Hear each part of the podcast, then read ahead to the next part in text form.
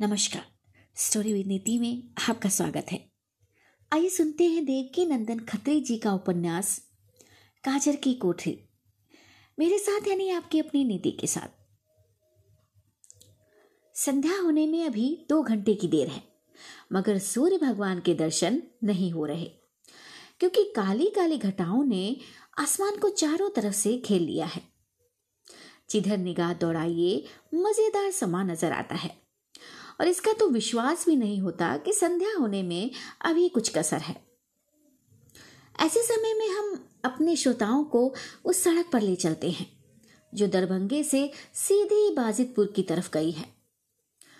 दरभंगे से लगभग 2 कोस के आगे बढ़कर एक बैलगाड़ी पर 4 नौजवान हैं, और हसीन तथा कमसिन लड़कियां धानी, काफूर, प्याजी और फालसाई साड़ियां पहने, मुक्तसर गहनों से अपने को सजाए, आपस में ठठोलपन करती बाजितपुर की तरफ जा रही हैं।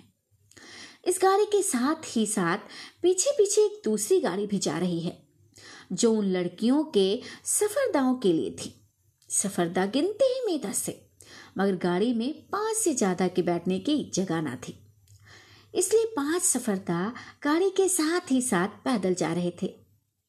कोई तंबाकू पी रहा था, कोई गांजा मल रहा था, और कोई इस बात की शेखी बखा रहा था कि फलाने मुजरे में हमने वह बजाया कि बड़े बड़े सफरदाओं को मिर्गी आ गई, इत्यादि इत्यादि।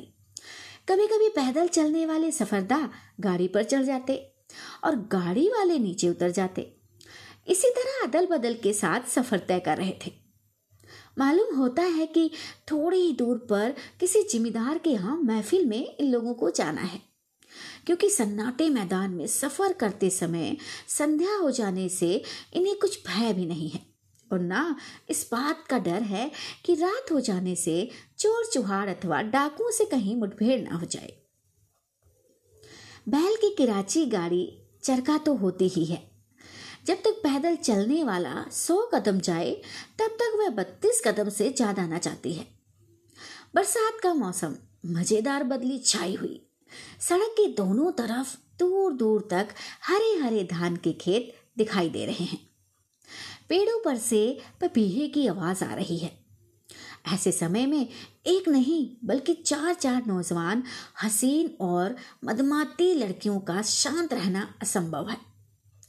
इसी से इस समय इन सबों को चीपों करते हुए जाने वाली गाड़ी पर बैठे रहना बुरा मालूम हुआ, और वे सब उतरकर पैदल चलने लगी और बात की बात में गाड़ी से कुछ दूर आगे बढ़ गई।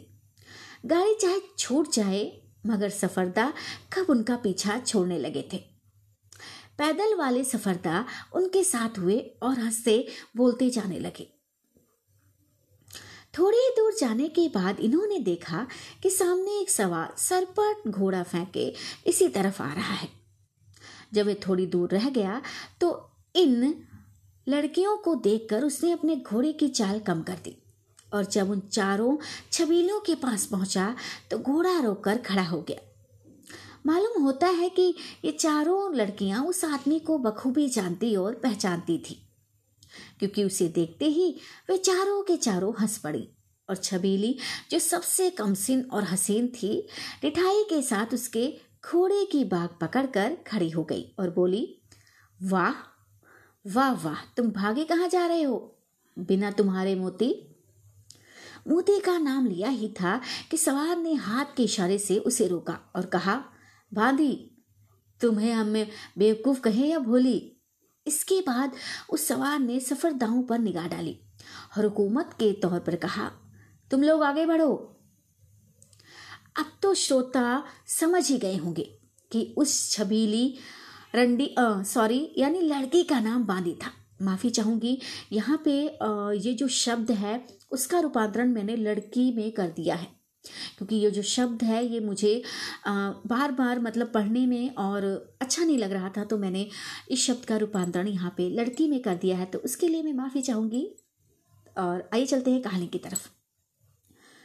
जिसे डिटाई के साथ सवार के घोड़े की लगाम थाम ली थी, और चारों लड़कियों में हसीन और खूबसूरत थी। इसकी कोई आवश्यकता नहीं कि बाकी 3 लड़कियों का नाम भी इसी समय बता दिया जाए। हाँ, उस सवार की सूरत शक्ल का हाल लिख देना बहुत जरूरी है। सवार की अवस्था लगभग 40 वर्ष की होगी। रंग काला, हाथ पैर मजबूत और कसरती जान पड़ते थे। बाल स्याह छोटे छोटे मगर घुंघराले थे। सर बहुत बड़ा और बनिस्बत आगे की पीछे की तरफ से बहुत चौड़ा था। भौवें घनी और दोनों मिली हुई थी। आंखें छोटी छोटी और भीतर की तरफ कुछ घुसी हुई थी। होंठ मोटे और दांतों की पंक्ति बराबर ना थी। मूछ के बाल घने और ऊपर की तरफ चढ़े हुए थे। आंखों में ऐसी बुरी चमक थी जिसे देखने से डर मालूम होता था और बुद्धिमान देखने वाला समझ सकता था कि यह आदमी बड़ा ही बदमाश और खोटा है, मगर साथ ही इसके दिलावर और खूंखार भी हैं। जब सफरदा आगे की तरफ बढ़ गए तो सवार ने बांदी से हंस के कहा, तुम्हारी होशियारी जैसे इस समय देखी गई। अगर ऐसी ही बनी रही तो सब काम चौपट करोगी क्या? बांदी, नहीं, मैं कोई ऐसा शब्द मुंह से ना निकालती जिससे सफरदा लोग कुछ समझ जाते। माफी चाहूंगी। सवार, वाह, मोती का शब्द मुंह से निकल ही चुका था। बांदी, अच्छा ठीक है, मगर।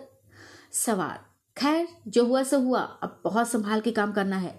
अब वह जगह बहुत दूर नहीं जहाँ तुम्हें जाना है। देखो वह बड़ा मकान दिखाई दे रहा है, सड़क के बाईं तरफ। बांदी, ठीक है, मगर ये कहो कि तुम कहाँ भागे जा रहे हो? सवार, मुझे अभी बहुत काम करना है, मौके पर तुम्हारे पास पहुँच जाऊँगा। हाँ, एक बात कान में सुन लो। सवार ने झुककर बांदी के कान में कुछ कहा, साथ ही इसके दिल खुश करने वाली एक आवाज भी आई। बांदी ने नरम चपत सवार के गाल पर रख दी। सवार ने फुर्ती से घोड़े को किनारे कर लिया तथा फिर दौड़ाता हुआ जिधर जा रहा था उधर ही को चला गया। अब हम अपने श्रोताओं को एक गांव में ले चलते हैं। यद्यपि यहाँ की आबादी बहुत घनी और लंबी चौड़ी नहीं है, तथापि जितने आदमी इस मौजे में रहते हैं सब प्रसन्न हैं। विशेष करके आज तो सभी खुश मालूम पड़ते हैं, क्योंकि इस मौजे के जिम्मेदार कल्याण सिंह के लड़के हरनंद सिंह की शादी होने वाली है।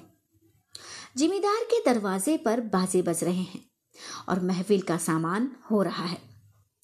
जिम्मेदार का मकान बहुत बड़ा और पक्का है। जनाना खंड अलग है और मर्दाना मकान अलग है, जिसमें सुंदर सुंदर कई कमरे और कोठरियां हैं। मर्दाने मकान के आगे मैदान है जिसमें शामियाना खड़ा है और महफिल का सामान दुरुस्त हो रहा है। मकान की दाहिनी तरफ एक लंबी लाइन खपड़ैल की है, जिसमें कई दलान और कोठरियां हैं। एक दलान और 3 कोठरियों में भंडार है, यानी खाने की चीजों का सामान, और एक दालान तथा 3 कोठरियों में इन लड़कियों का डेरा पड़ा हुआ है, जो इस महफिल में नाचने के लिए आई हैं और नाचने का समय निकट आ जाने के कारण अपने को हर तरह से सज धज के दुरुस्त कर रही हैं। इसमें कोई संदेह नहीं है कि ये लड़कियां बहुत ही हसीन और खूबसूरत हैं, और जिस समय अपना श्रृंगार करके धीरे धीरे चलकर महफिल में आ खड़ी होंगी, उस समय नखरे के साथ हथगुली आंखों से जिधर देखेंगी उधर ही चौपट करेंगी। पर फिर भी ये चाहे जो हो, मगर इनका जादू उन्हीं लोगों पर चलेगा जो दिल के कच्चे और भोले भाले होंगे।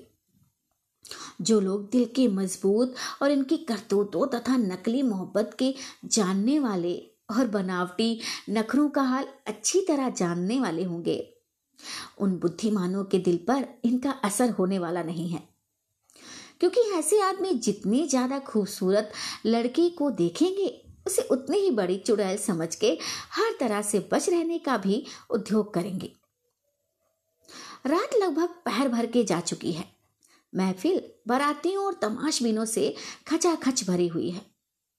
जिम्मेदार का लड़का हरनंद सिंह, जिसकी शादी होने वाली है, कारचोबी काम की मखमली गद्दी के ऊपर गावत किए के सहारे बैठा हुआ है। उसके दोनों बगल जिम्मेदार लोग जो न्योते में आए हैं, कत्तीदार पगड़ी जमाए बैठे हुए हैं और उस लड़की से आंखें मिलाने का उद्योग कर रहे हैं जो महफिल में नाच रही है और जिसका ध्यान बने शब्द, गाने के भाव पर, ताने पर ज्यादा है। इस समय महफिल में यद्यपि भीड़ भाड़ बहुत है, मगर जिम्मेदार साहब का पता नहीं है। जिनके लड़के की शादी होने वाली है। 2 घंटे तक तो लोग चुपचाप बैठे गाना सुनते रहे, मगर इसके बाद जिम्मेदार कल्याण सिंह के उपस्थित ना होने का कारण जानने के लिए लोगों में कानाफूसी होने लगी और लोग उन्हें बुलाने की नीयत से एकाएकी मकान की तरफ जाने लगे। आधी रात जाते जाते महफिल में खलबली पड़ गई।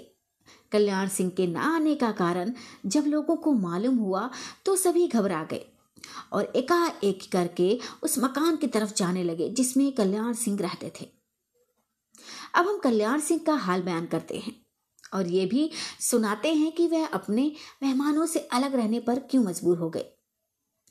संध्या के समय जिम्मेदार कल्याण सिंह भंडार का इंतजाम देखते हुए उस दलान में पहुंचे जिसमें लड़कियों का डेरा था।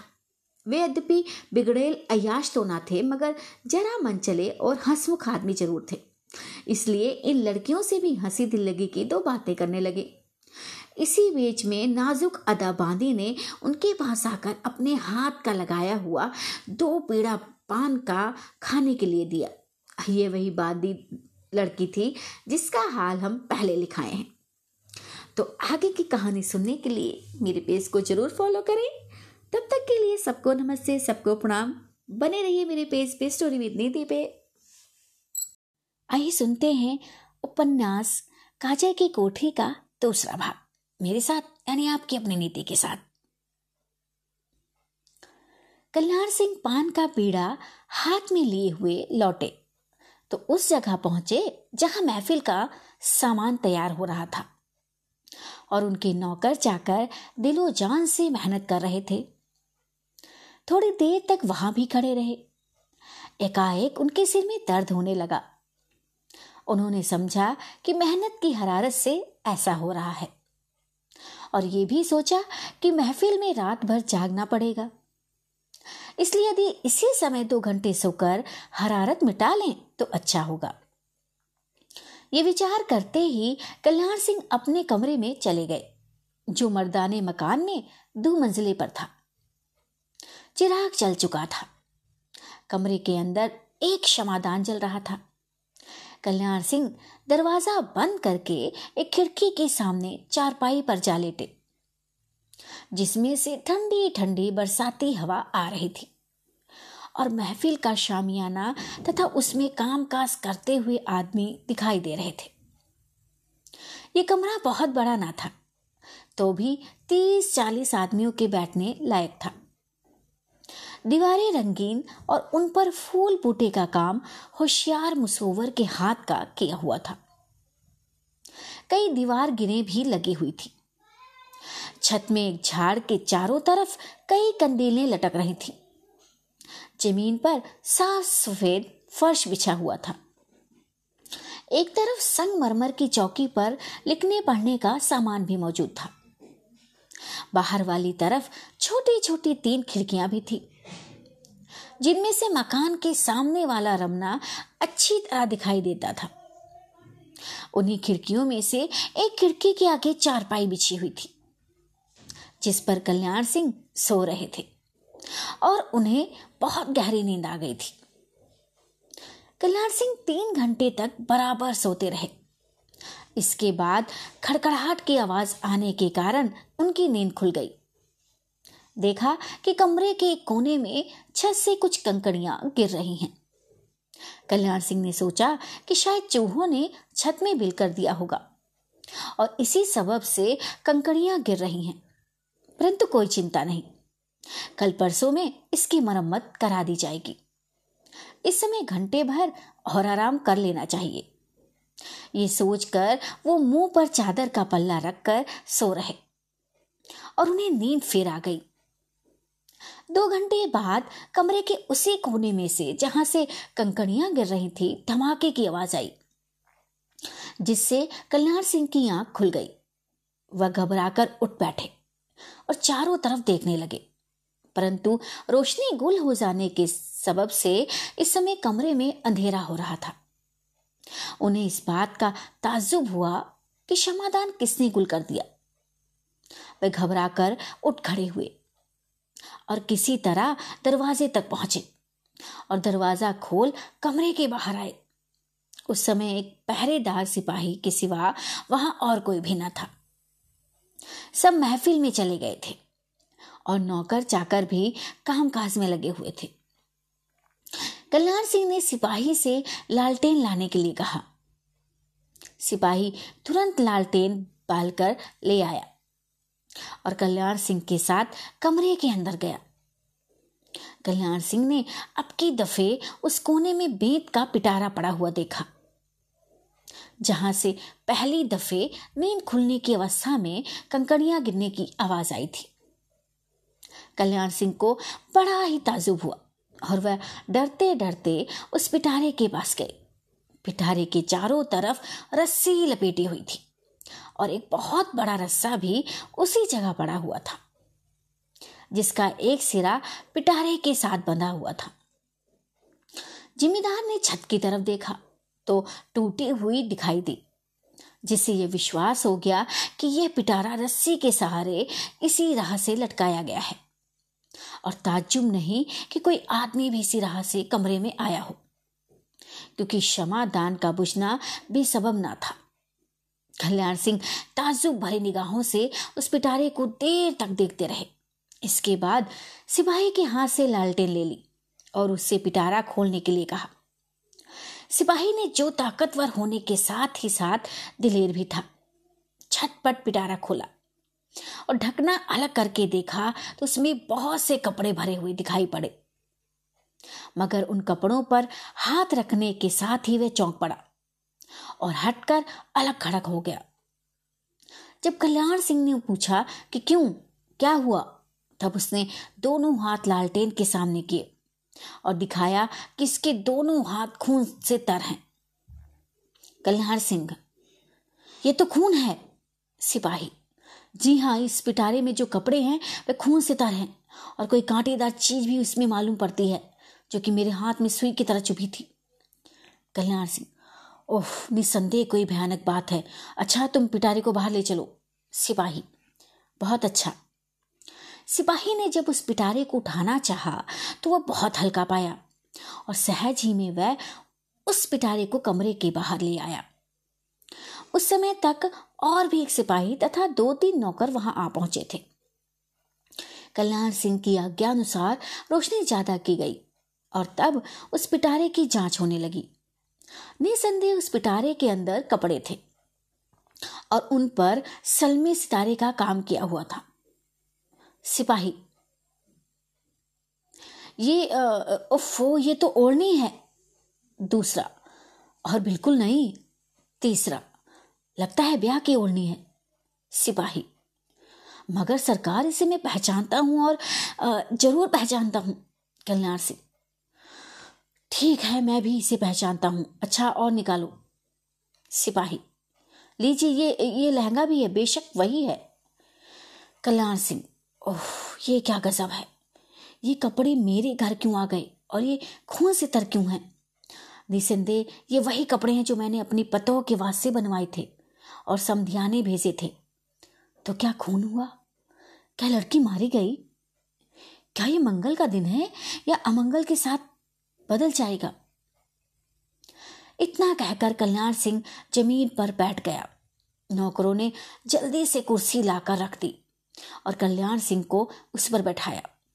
धीरे धीरे बहुत से आदमी वहां आ जुटे और बात की बात में यह खबर अंदर बाहर सब तरफ अच्छी तरह फैल गई। इस खबर ने महफिल में भी हलचल फैला दी और महफिल में बैठे हुए मेहमानों को कल्याण सिंह को देखने की उत्कंठा पैदा हुई। आखिर धीरे धीरे बहुत से नौकर, सिपाही और मेहमान वहां जुट गए और उस भयानक दृश्य को आश्चर्य के साथ देखने लगे। यूं तो कल्याण सिंह के बहुत से मेली मुलाकाती थे, मगर सूरज सिंह नामी एक जिम्मेदार उनका सच्चा और दिली दोस्त था, जिसकी यहाँ के राजा धर्म सिंह के वहां भी बड़ी इज्जत और कदर थी। सूरज सिंह का एक नौजवान लड़का भी था जिसका नाम राम सिंह था और जिसे राजा धर्म सिंह ने 12 मौजों का तहसीलदार बना दिया था। उन दिनों तहसीलदारों को बहुत बड़ा अख्तियार रहता था यहाँ तक सैकड़ों मुकदमे दीवानी और फौजदारी के खुद तहसीलदार ही फैसला करके उसकी रिपोर्ट राजा के पास भेज दिया करते थे। राम सिंह को राजा धर्म सिंह बहुत मानते थे, अस्तु कुछ तो इस सबब से, मगर ज्यादा अपनी बुद्धिमानी के सबब उसने अपनी इज्जत और धाक बहुत बढ़ा रखी थी। जिस तरह कल्याण सिंह और सूरज सिंह में दोस्ती थी, उसी तरह राम सिंह और हरनंदन में, जिसकी शादी होने वाली थी, सच्ची मित्रता थी। और आज की महफिल में वो दोनों ही बाप बेटा मौजूद थे। राम सिंह और हरनंदन सिंह दोनों मित्र बड़े ही होशियार, बुद्धिमान, पंडित और वीर पुरुष थे, और उन दोनों का स्वभाव भी ऐसा अच्छा था कि जो कोई एक दफे उनसे मिलता और बातें करता वही उनका प्रेमी हो जाता। इसके अतिरिक्त वे दोनों मित्र खूबसूरत भी बहुत थे और उनका सुडौल तथा कसरती बदन देखने ही योग्य था। जब कल्याण सिंह की घबराहट का हाल लोगों को मालूम हुआ और महफिल में खलबली पड़ गई, तो सूरज सिंह और हरनंदन भी कल्याण सिंह के पास जा पहुंचे, जो दुखित हृदय से उस पिटारे के पास बैठे हुए थे जिसमें खून से भरे हुए शादी वाले जनाना कपड़े निकले थे। थोड़ी ही देर में वहां बहुत से आदमियों की भीड़ हो गई, जिन्हें सूरज सिंह ने बड़ी बुद्धिमानी से हटा दिया और एकांत हो जाने पर कल्याण सिंह से सब हाल पूछा।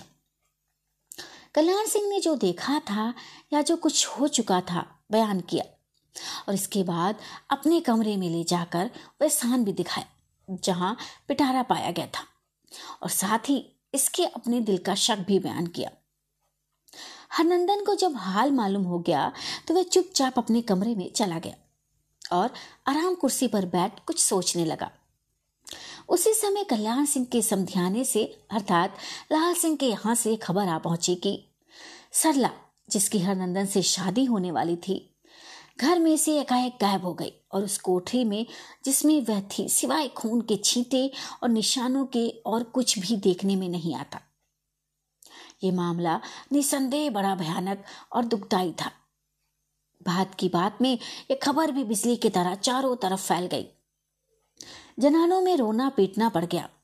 घंटे ही भर पहले जहां लोग हंसते खेलते झूम रहे थे, अब उदास और दुखी दिखाई देने लगे। महफिल का शामियाना उतार लेने का बाद गिरा दिया गया। लड़कियों को कुछ दे दिलाकर सवेरा होने के पहले ही विदा हो जाने का हुक्म मिला। इसके बाद जब सूरज सिंह और राम सिंह सलाह विचार करके कल्याण सिंह से विदा हुए और मिलने के लिए हरनंदन के कमरे में आई, तो हरनंदन को भी वहां ना पाया। हाँ, खोज खबर करने पर मालूम हुआ कि बांदी लड़की के पास बैठा हुआ दिल बहला रहा है। वही बांदी लड़की जिसका जिक्र इस किस्से के पहले बयान में आ चुका है और जो आज की महफिल में नाचने के लिए आई थी। सूरज सिंह और राम सिंह को यह सुनकर बड़ा ताज्जुब हुआ कि हरनंदन बांदी लड़की के पास बैठा दिल बहला रहा है, क्योंकि वे हरनंदन के स्वभाव से अनजान न थे और इस बात को भी खूब जानते थे कि वह लड़कियों के फेर में पड़ने या उनकी सोहबत को पसंद करने वाला लड़का नहीं है। और फिर ऐसे समय में, जबकि चारों तरफ उदासी फैली हुई हो, उसका लड़की के पास बैठकर गप्पे उड़ाना तो हद दर्जे का ताज्जुब पैदा करता था।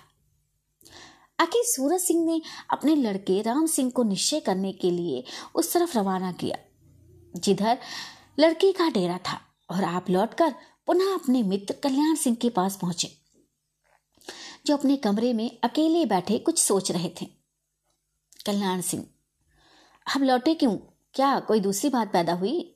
सूरज सिंह: अरे नहीं, हम लोग हरनंदन से मिलने के लिए उसके कमरे में गए तो मालूम हुआ कि वह लड़की के डेरे में बैठा हुआ है, दिल बहला रहा है शायद। कल्याण सिंह चौंक कर: क्या बांदी लड़की के यहाँ? नहीं, कभी नहीं, वह ऐसा लड़का नहीं है। और फिर ऐसे समय में, जबकि चारों तरफ उदासी फैली हुई हो और हम लोग एक भयानक घटना के शिकार हो रहे हों, ये बात दिल में नहीं बैठती। सूरज सिंह: मेरा भी यही ख्याल है और इसी से निश्चय करने के लिए मैं राम सिंह को उस तरफ भेजकर आपके पास आया हूँ। कल्याण सिंह: हाँ, अगर ये बात सच निकली तो बड़े ही शर्म की बात होगी। हंसी खुशी के दिनों में ऐसी बातों पर लोगों का ध्यान विशेष तो नहीं जाता और ना लोग इस बात को इतना बुरा ही समझते हैं, मगर आज ऐसी आफत के समय में मेरे लड़के हरनंदन का ऐसा करना बड़े शर्म की बात होगी। हर एक छोटा बड़ा बदनाम करेगा और समझाने में तो ये बात ना मालूम किस रूप में फैलकर कैसा रूपक खड़ा करेगी, सो कह ही नहीं सकता। सूरज सिंह, हाँ बात हो तो ऐसे ही है, मगर फिर भी मैं यही कहता हूँ कि हरनंदन ऐसा लड़का नहीं है। उसे अपनी बदनामी का ध्यान उतना ही रहता है जितना जुआरी को अपना दांव पड़ने का, उस समय जबकि कौड़ी किसी खिलाड़ी के हाथ में से गिरा ही जाती हो। इतने ही में हरनंदन को साथ लिए हुए राम सिंह भी आ पहुंचा, जिसे देखते ही कल्याण सिंह ने पूछा, क्यों जी राम सिंह, हरनंदन से कहाँ मुलाकात हुई? राम सिंह, अरे बांदी लड़की के डेरे में। कल्याण सिंह, क्या, क्यों जी तुम वहां थे? हरनंदन, बांदी लड़की के डेरे में। इतना सुनते ही कल्याण सिंह की आंखें मारे क्रोध से लाल हो गई और मुंह से एक शब्द भी निकलना कठिन हो गया। उधर यही हाल सूरज सिंह का भी था। एक तो दुख और क्रोध ने उन्हें पहले से ही दबा रखा था, मगर इस समय हरनंदन की ढिठाई ने उन्हें आपे से बाहर कर दिया। वे कुछ कहना ही चाहते थे कि राम सिंह ने कहा, राम सिंह, मगर हमारे मित्र इस योग नहीं है कि आपको कभी अपने ऊपर क्रोधित होने का समय दें। यद्यपि अभी तक मुझे कुछ मालूम नहीं हुआ, तथापि मैं इतना कह सकता हूँ कि इनके ऐसा करने का कोई न कोई भारी सबब जरूर रहा होगा। हरनंदन, बेशक ऐसा ही है। कल्याण सिंह, बेशक ऐसा ही है। हरनंदन, जी हाँ। इतना कहे हरनंदन ने कागज का एक पुर्जा जो बहुत मुड़ा और बिगड़ा हुआ था उनके सामने रख दिया। कल्याण सिंह ने बड़ी बेचैनी से उसे उठाकर पढ़ा और तब ये कहकर अपने मित्र सूरज सिंह के हाथ में दे दिया कि बेशक ऐसा ही है। सूरज सिंह ने भी उसे बड़े गौर से पढ़ा और बेशक ऐसा ही है कहते हुए अपने लड़के राम सिंह के हाथ में दे दिया और उसे पढ़ने के साथ ही राम सिंह के मुंह से भी यही निकला कि बेशक ऐसा ही है। कहानी का अगला भाग सुनने के लिए मेरे पेज को फॉलो सब्सक्राइब जरूर करें। नमस्कार, स्टोरी विद नेति में आपका स्वागत है। तो आइए सुनते हैं देवकीनंदन खत्री जी का लिखा उपन्यास काजर की कोठरी का भाग तीसरा, मेरे साथ यानी आपके अपने नेति के साथ। जमींदार लाल सिंह के घर में बड़ा ही कोहराम मचा हुआ था। उसकी प्यारी लड़की सरला घर में से एकाएक गायब हो गई थी और वह भी इस ढंग से कि याद करके कलेजा फटता और विश्वास होता था कि उस बेचारे के खून से किसी निर्दयी ने अपना हाथ रंगा है।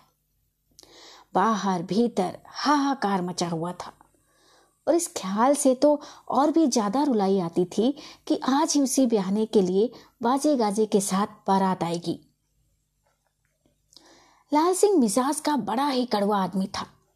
गुस्सा तो मानो ईश्वर के घर से ही उसके हिस्से में पड़ा था। रंज हो जाना उसके लिए कोई बड़ी बात ना थी। जरा जरा से कसूर पर बिगड़ जाता और बरसों की जान पहचान तथा मुरोवत का कुछ भी ख्याल ना करता। यदि विशेष प्राप्ति की आशा ना होती तो उसके यहाँ नौकर, मजदूरनी या सिपाही एक भी दिखाई ना देता। इसी से प्रकट है कि वो लोगों को देता भी था, मगर उनका दान इज्जत के साथ ना होता और लोगों की बेइज्जती का फजीहता करने में ही वह अपनी शान समझता था। ये सब कुछ था, मगर रुपये ने उसके सब ऐबों पर जाली लेट का पर्दा डाल रखा था। उसके पास दौलत बेशुमार थी, मगर लड़का कोई भी न था। सिर्फ एक लड़की वही सरला थी, जिसके संबंध से आज दो घरों में रोना पीटना मचा हुआ था। वह अपनी इस लड़की को प्यार भी तो बहुत करता था और भाई भतीजे मौजूद रहने पर भी अपनी कुल जायदाद, जिसे उसने अपने उद्योग से पैदा किया था, इसी लड़की के नाम लिखकर तथा वह वसीयतनामा राजा के पास रखकर अपने भाई भतीजों को जो रुपए पैसे की तरफ से दुखी रहा करते थे, सूखा ही टरका दिया था। हाँ, खाने पीने की तकलीफ वह किसी को भी नहीं देता था। उसके चौके में चाहे कितने ही आदमी बैठकर खाते, इसका वह कुछ ख्याल ना करता, बल्कि खुशी से लोगों को अपने साथ खाने में शरीक करता था। अपनी लड़की सरला के नाम जो वसीयतनामा उसने लिखा था वह भी कुछ अजब ढंग का था। उसके पढ़ने ही से उसके दिल का हाल जाना जाता था। फाटकों की जानकारी के लिए उस वसीयतनामे की नकल हम यहाँ पर कर देते हैं। मैं लाल सिंह अपनी कुल जायदाद जिसे मैंने अपनी मेहनत से पैदा किया है और जो किसी तरह 20 लाख रुपए से कम नहीं है और जिसकी तकमील नीचे लिखी जाती है, अपनी लड़की सरला के नाम से जिसकी उम्र इस वक्त 14 वर्ष की है वसीयत करता हूँ। इस जायदाद पर सिवाय सरला के और किसी का हक ना होगा, बशर्ते कि नीचे लिखी शर्तों का पूरा बर्ताव किया जाए। सरला को अपनी कल जायदाद का मैनेजर अपने पति को बनाना होगा। सरला अपनी जायदाद जो मैं उसे देता हूँ या उसका कोई हिस्सा अपने पति की इच्छा के विरुद्ध खर्च ना कर सकेगी और ना किसी को दे सकेगी। सरला के पति को सरला की कुल जायदाद पर बतौर मैनेजरी के हक होगा, ना कि बतौर मालिकाना। सरला का पति अपनी मैनेजरी की तनख्वाह अगर चाहे तो 500 रुपये महीने के हिसाब से इस जायदाद की आमदनी में से ले सकेगा। सरला की शादी का बंदोबस्त मैं कल्याण सिंह के लड़के हरनंद सिंह के साथ कर चुका हूँ और जहाँ तक संभव है मैं अपनी जिंदगी में उसी के साथ कर जाऊँगा।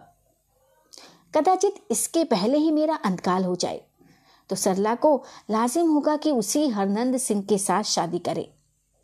अगर इसके विपरीत किसी दूसरे के साथ शादी करेगी तो मेरी कुल जायदाद के जिसे मैं इस वसीयतनामे में दर्ज करता हूँ आधे हिस्से पर हमारे चारों सगे भतीजों राजा जी, पारसनाथ, धरणीधर और दौलत सिंह का या उनमें से उस वक्त जो हों का हक हो जाएगा और बाकी के आधे हिस्से पर सरला के उस पति का अधिकार होगा जिसके साथ कि वह मेरी इच्छा के विरुद्ध शादी करेगी। अगर शादी होने के पहले सरला को हरनंदन की बच चलने का कोई सबूत मिल जाए तो उसे अख्तियार होगा कि जिसके साथ जी चाहे शादी करे। उस अवस्था में सरला को मेरी कुल जायदाद पर उसी तरह अधिकार होगा जैसा कि ऊपर लिखा जा चुका है।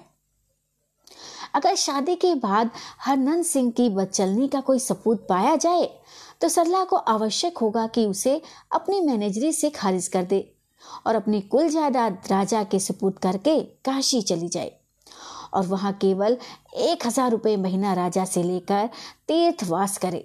और यदि ऐसा ना करे तो राजा को, जो उस समय वक्त में यहाँ का मालिक हो, जबरदस्ती ऐसा करने का अधिकार होगा। सरला के बाद सरला की संपत्ति का मालिक धर्मशास्त्रानुसार होगा, जायदाद की फहरिस्त और तारीख इत्यादि। इस वसीयतनामे के पढ़ने से ही श्रोतागण समझ गए होंगे कि लाल सिंह कैसी तबीयत का आदमी और अपनी जिद का कैसा पूरा था। इस समय उसने जब एकाएक सरला के गायब होने का हाल नौकरानी की जुबानी सुना तो उसके कलेजे पर एक चोट सी लगी और वह घबराया हुआ मकान के अंदर चला गया जहां औरतों में विचित्र ढंग की घबराहट फैली हुई थी। सरला की माँ उस कोठरी में बेहोश पड़ी हुई थी जिसमें से सरला एकाएक गायब हो गई थी और जहाँ उसके बदले में चारों तरफ खून के और निशान दिखाई दे रहे थे। कई औरतें उस बेचारी के पास बैठी हुई रो रही थी, कई उसे होश में लाने की फिक्र कर रही थी और कई इस आशा में कि कदाचित सरला कहीं मिल जाए ऊपर नीचे और मकान के कोनों में घूम घूम कर देखभाल कर रही थी। जिस समय लाल सिंह सरला की कोठरी में पहुंचा और उसने वहां की अवस्था देखी, घबरा गया और खून के छींटों पर निगाह पड़ते ही उसकी आंखों से आंसू की नदी बह चली। उसे थोड़ी देर तक तो तनु बदन की सुध न रही, फिर बड़ी कोशिश से उसने अपने को संभाला और तहकीकात करने लगा। कई औरतों और नौकरानियों के उसने इजहार लिए मगर इससे ज्यादा पता कुछ भी न लगा कि सरला एकाएक अपनी कोठरी में से ही कहीं गायब हो गई। उसे किसी ने भी कोठरी के बाहर पैर रखते या कहीं जाते नहीं देखा।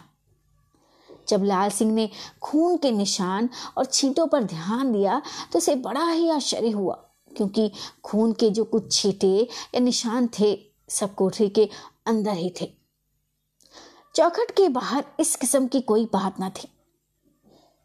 वह अपनी स्त्री को होश में लाने और दिलासा देने का बंदोबस्त करके बाहर अपने कमरे में चला आया, जहां से उसी समय अपने समधी कल्याण सिंह के पास एक आदमी रवाना करके उसकी जुबानी अपने यहाँ का सब हाल उसने कहला भेजा। रात भर रंज और गम में बीत गया। सरला को खोज निकालने के लिए किसी ने कोई बात उठा न रखी। नतीजा कुछ भी ना निकला। दूसरे दिन दोपहर बीते, वह आदमी भी लौट आया जो कल्याण सिंह के पास भेजा गया था, और उसने वहां का सब हाल लाल सिंह से कहा, जिसे सुनते ही लाल सिंह पागल की तरह हो गया और उसके दिल में कोई नई बात पैदा हो गई। मगर जिस समय उस आदमी ने यह कहा कि खून खराबे का सब हाल मालूम हो जाने पर भी हरनंद सिंह को किसी तरह का रंज ना हुआ, और वह एक लड़की के पास जिसका नाम बांदी है और जो नाचने के लिए उसके यहाँ गई हुई थी जा बैठा और हंसी दिल लगी में अपना समय बिताने लगा। यहाँ तक कि उसके बाप ने बुलाने के लिए कई आदमी भेजे मगर वह बांदी के पास से ना उठा। आखिर जब स्वयं राम सिंह गए तो उसे जबरदस्ती उठा लाए और लानत मलामत करने लगे। तो लाल सिंह की हालत बदल गई। उसके लिए ये खबर बड़े ही दुखदाई थी। यद्यपि वह सरला के गम में अतमुआ हो रहा था, तथापि इस खबर ने उसके बदन में बिजली पैदा कर दी। कहाँ तो वह दीवार के सहारे सुस्त बैठा हुआ सब बातें सुन रहा है और आंखों से आंसू की बूंदें गिरा रहा था, कहाँ एकाएक संभल कर बैठ गया। क्रोध से बदन कांपने लगा। आंसू की तरी एकदम गायब होकर आंखों ने अंगारों की सूरत पैदा की और साथ ही इसकी वह लंबी लंबी सांसें लेने लगा। उस समय लाल सिंह के पास उसके चारों भतीजे राजा जी, पारसनाथ, धरणीधर और दौलत सिंह तथा और भी कई आदमी जिन्हें वह अपना हिती समझता था बैठे हुए थे और सबों की सूरत से उदासी और हमदर्दी झलक रही थी। हरनंदन और बांदी वाली खबर सुनकर जिस समय लाल सिंह क्रोध में आकर चुटेले सांप की तरह फुंकाने लगा, उस समय उन लोगों ने भी नमक मिर्च लगाना आरंभ कर दिया। एकाध देखने सुनने और बातचीत से तो हरनंदन बड़ा नेक और बुद्धिमान मालूम पड़ता था। दूसरा, अरे मनुष्य का चित्त अंदर बाहर से एक नहीं हो सकता। तीसरा, अरे मुझे तो पहले ही उसके चाल चलन पर शक था, अरे मगर लोगों में उसकी तारीफ इतनी ज्यादा फैली हुई थी कि मैं अपने मुंह से उसके खिलाफ कुछ कहने का साहस ही नहीं कर सका। चौथा, बुद्धिमान अय्याशों का यही तो ढंग होता है। पांचवा, अरे असल तो यूं है कि हरनंदन को अपनी बुद्धिमान पर घमंड भी हद से ज्यादा है। छठा, निसंदेह ऐसा ही है, उसने तो केवल हमारे लाल सिंह जी को धोखा देने के लिए ये रूपक बांधा हुआ था, नहीं तो अब पक्का बदमाश है और क्या। पारसनाथ जो कि लाल सिंह का भतीजा है, अरे अजी मैं एक दफे लाल सिंह की तरफ इशारा करके, अरे अजी मैं एक दफे चाचा साहब से कह भी चुका था कि हरनंदन को जैसा आप समझे हुए हैं ना वैसा है नहीं, मगर आपने मेरी बातों पर कुछ ध्यान ही नहीं दिया, उल्टे मुझे को उल्लू बनाने लगे। लाल सिंह, वास्तव में मैं उसे बहुत नेक आदमी समझता था।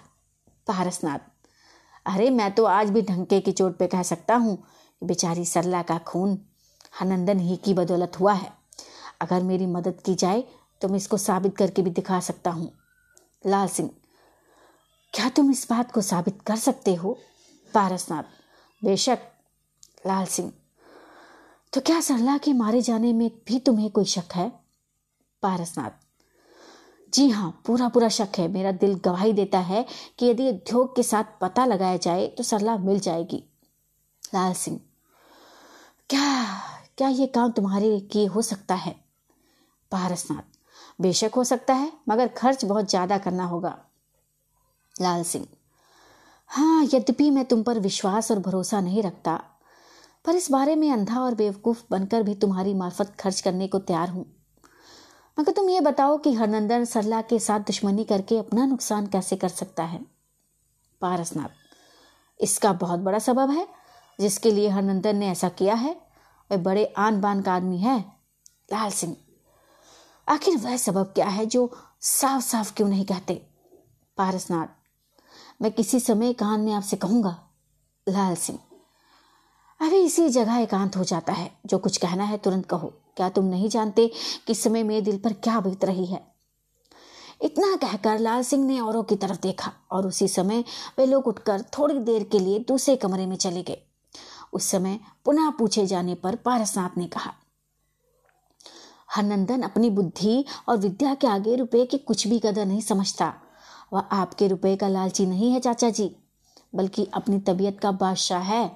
उसका बाप बेशक अपनी दौलत अपनी किया चाहता है, मगर हरनंदन को सल्ला के साथ ब्याह करना मंजूर ही न था, क्योंकि वह अपना दिल किसी और ही को दे चुका है, जो एक गरीब की लड़की है और जिसके साथ शादी करना उसका बाप पसंद नहीं करता। इसीलिए उसने इस ढंग से सल्ला को बदनाम करके पीछा छुड़ाना चाहा है। इस संबंध में और भी बहुत सी बातें हैं जिन्हें मैं आपके सामने मुँह से नहीं निकाल सकता, क्योंकि आप बड़े हैं और बातें छोटी हैं। लाल सिंह, क्या तुम ये सब बातें सच कह रहे हो? पारसनाथ, अरे वो लो, मेरी बातों में रत्ती बराबर भी झूठ नहीं है। मैं छाती ठोक के दावे के साथ कह सकता हूँ कि यदि आप खर्च की पूरी मदद देंगे तो मैं थोड़े ही दिनों में ये सब बातें सिद्ध करके दिखा दूंगा। लाल सिंह, हाँ, इस बारे में क्या खर्च पड़ेगा ये बता दो। पारसनाथ, 10,000 रुपये लगेंगे। अगर जीती जागती सरला का भी पता लग गया और उसे मैं छुड़ाकर अपने घर ला सका तो 25,000 रुपये से कम खर्च नहीं पड़ेगा चाचा जी। लाल सिंह, मुझे मंजूर है। पारसनाथ, तो मैं भी फिर अपनी जान हथेली पर रखकर उद्योग करने के लिए तैयार हूँ। लाल सिंह, अच्छा, अब उन लोगों को बुला लेना चाहिए जो दूसरे कमरे में चले गए हैं। पारसनाथ, जो आज्ञा, मगर ये बातें सिवाय मेरे और आपके किसी तीसरे को मालूम ना हों। रात 2 घंटे से ज्यादा नहीं रह गई। दरभंगा के बाजारों की रौनक अभी मौजूद है, मगर घटती जाती है। हाँ, उस बाजार की रौनक कुछ दूसरे ही ढंग पर पलटा खा रही है, जो लड़कियों की आबादी से विशेष संबंध रखती है। अर्थात उनके निचले खंड की रौनक से ऊपर वाले खंड की रौनक ज्यादा होती जा रही है। इस उपन्यास के इस बयान में हमको इसी बाजार से कुछ मतलब है, क्योंकि उस बांदी लड़की का मकान भी इसी बाजार में है, जिसका जिक्र इस किस्से के पहले और दूसरे बयान में आ चुका है। बांदी का मकान 3 मरातब का है और उसमें जाने के लिए 2 रास्ते हैं, एक तो बाजार की तरफ से और दूसरा पिछवाड़े वाली अंधेरी गली में से। पहली मरातब में बाजार की तरफ एक बहुत बड़ा कमरा और दोनों तरफ 2 कोठरियां तथा उन कोठरियों में से दूसरी कोठरियों में जाने का रास्ता बना हुआ है, और पिछवाड़े की तरफ केवल 5 दर का एक दालान है। दूसरी मरातब पर चारों कोनों में 4 कोठरियां हैं और बीच में चारों तरफ छोटे छोटे 4 कमरे हैं। तीसरी मरातब पर केवल 1 बंगला और बाकी का मैदान अर्थात खुली छत है।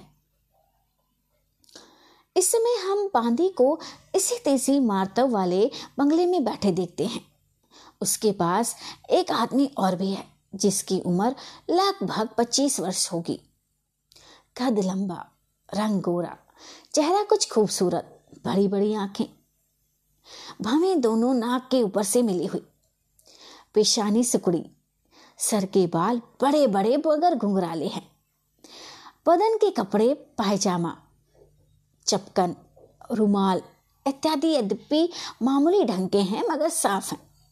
हाँ, सिर पर कलाबत्तू कोर का बनारसी दुपट्टा बांधे हैं, जिससे उसकी ओछी तथा फैलसूप तबीयत का पता लगता है।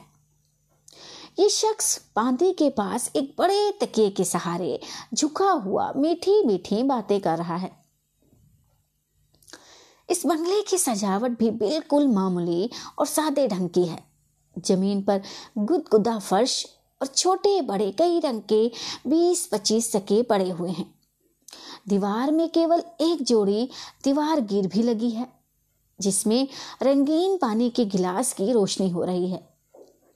बांदी इस समय बड़े प्रेम से उस नौजवान की तरफ झुकी हुई बातें कर रही है।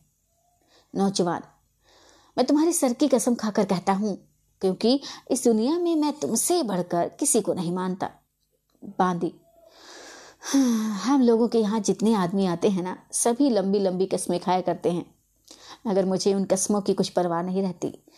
हाँ, परंतु तुम्हारी कस्में मेरे कलेजे पर लिखी जाती हैं, क्योंकि मैं तुम्हें सच्चे दिल से प्यार करती हूँ। नौजवान, यही हाल तो मेरा है। मुझे इस बात का ख्याल हरदम बना रहता है कि बाप, माँ, भाई, बिरादर, देवता, धर्म सबसे बिगड़ जाए तो बिगड़ जाए, मगर तुमसे किसी तरह कभी बिगड़ने या झूठे बनने की नौबत ना आए। सच तो यूँ है कि खुशी मैं तुम्हारे साथ ही रह सकता हूँ। मैं तुम्हारे हाथ बिक गया हूँ, बल्कि अपनी ज़िंदगी को तुम्हारे ऊपर न्यौछावर कर चुका हूँ और केवल तुम्हारा ही भरोसा रखता हूँ। देखो, अब की दफ़े मेरी माँ सचमुच मेरी दुश्मन हो गई, मगर मैंने उसका कुछ भी ख्याल न किया। हाथ लगी रकम के लौटाने का इरादा भी मन में ना आने दिया और तुम्हारी खातिर यहाँ तक आ ही छोड़ा। हाँ, अभी तो मैं कुछ कह नहीं सकता। अगर ईश्वर मेरी सुन लेगा और तुम्हारी मेहनत ठिकाने लग जाएगी तो मैं तुम्हें माला माल कर दूंगा। बांदी, मैं तुम्हारी कसम खाकर कहती हूँ कि मुझे धन दौलत का कुछ भी ख्याल नहीं। मैं तो केवल तुमको चाहती हूँ और तुम्हारे लिए जान तक देने को तैयार हूँ, मगर क्या करूँ, मेरी अम्मा बड़ी चांडालिन है। वह एक दिन भी मुझे रुलाए बिना नहीं रहती। अभी कल की बात है कि दोपहर के समय मैं इसी बंगले में बैठी हुई तुम्हें याद कर रही थी।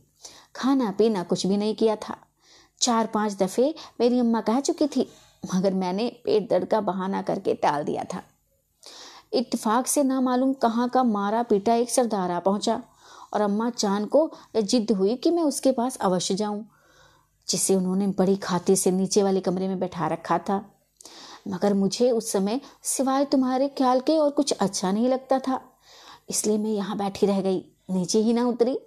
बस अम्मा एकदम यहाँ चली आई और मुझे हजारों गालियाँ देने लगी और तुम्हारा नाम ले लेकर कहने लगी कि पारसनाथ आवेंगे तो रात रात भर बैठी बातें क्या करेगी, और जब कोई दूसरा सरदार आकर बैठेगा तो उसे पूछेगी भी नहीं।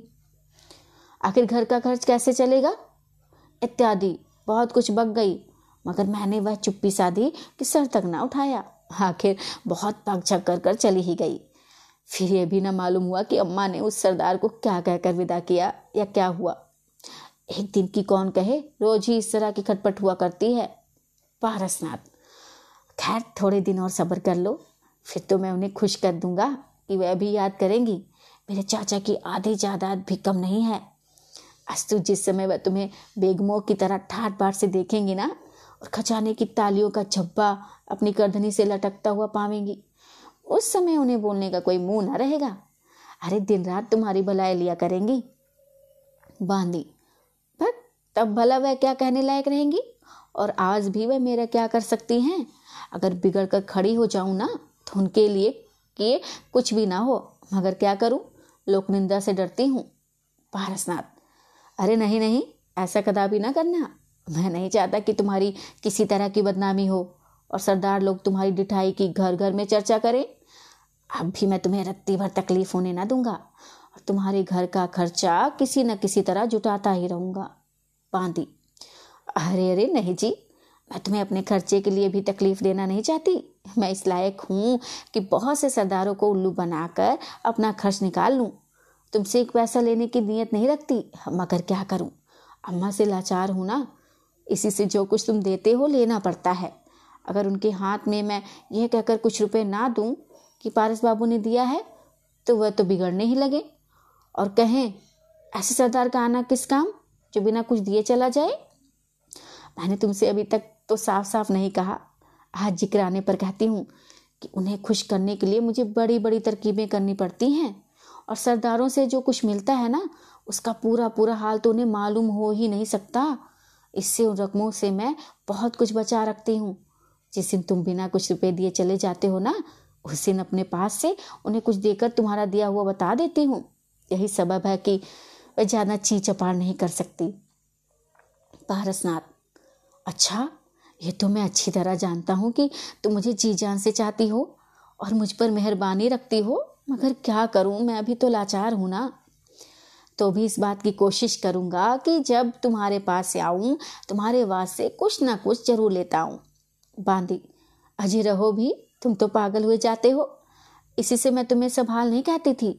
जब मैं उन्हें किसी न किसी तरह खुश कर ही लेती हूँ तो फिर तुम्हें तशद्दुद करने की क्या ज़रूरत है।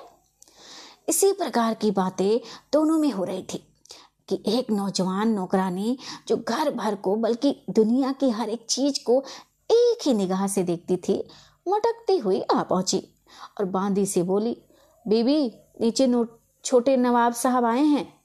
बांदी चौंक कर, अरे आज क्या है, कहाँ बैठे हैं। नौकरानी, अम्मा ने उन्हें पूरब वाली कोठरी में बैठाया है और आप भी उन्हीं के पास बैठी हैं। बांदी, अच्छा तू चल, मैं अभी आती हूँ। पारसनाथ की तरफ देखा और बड़ी मुश्किल से वहाँ से चल पड़ी और कहने लगी, अगर मैं उनके पास ना जाऊँ तो अभी आफत आए कि लो साहब हैं। नौकरानी का दिमाग लड़की का दिमाग नहीं मिलता, इतना ही नहीं बेइज्जती करने के लिए तैयार हो जाएंगे, इसलिए मुझे जाना पड़ेगा। पारसनाथ, नहीं नहीं ऐसा ना करना चाहिए, लो मैं जाता हूँ, अब तुम भी जाओ। ओह बड़ी देर हो गई। बांदी, हाँ पहले वादा कर लो कि अब कब मिलोगे। पारसनाथ, कल तो नहीं मगर हाँ परसों जरूर मैं आऊँगा। बांदी, मेरे सर पर हाथ रखो। पारसनाथ, अरे तुम्हारे सर की कसम, परसों मैं जरूर आऊँगा। दोनों वहाँ से उठ खड़े हुए और निचले खंड में आ गए। पारसनाथ सदर दरवाजे से होता हुआ अपने घर रवाना हुआ और बांदी उस कोठरी में चली गई जिसमें नवाब साहब के बैठाए जाने का हाल नौकरानी ने कहा था। दरवाजे पर पर्दा पड़ा हुआ था और कोठरी के अंदर बांदी की माँ के सिवाय दूसरा कोई ना था। नवाब के आने का तो कोई बहाना ही बहाना था। बांदी को देखकर उसकी माँ ने पूछा, गया। बांदी, हाँ गया, कमबख्त जब आता है उठने का नाम ही नहीं लेता। बांदी की माँ, क्या करेगी बेटी, हम लोगों का काम ही ऐसा ठहरा।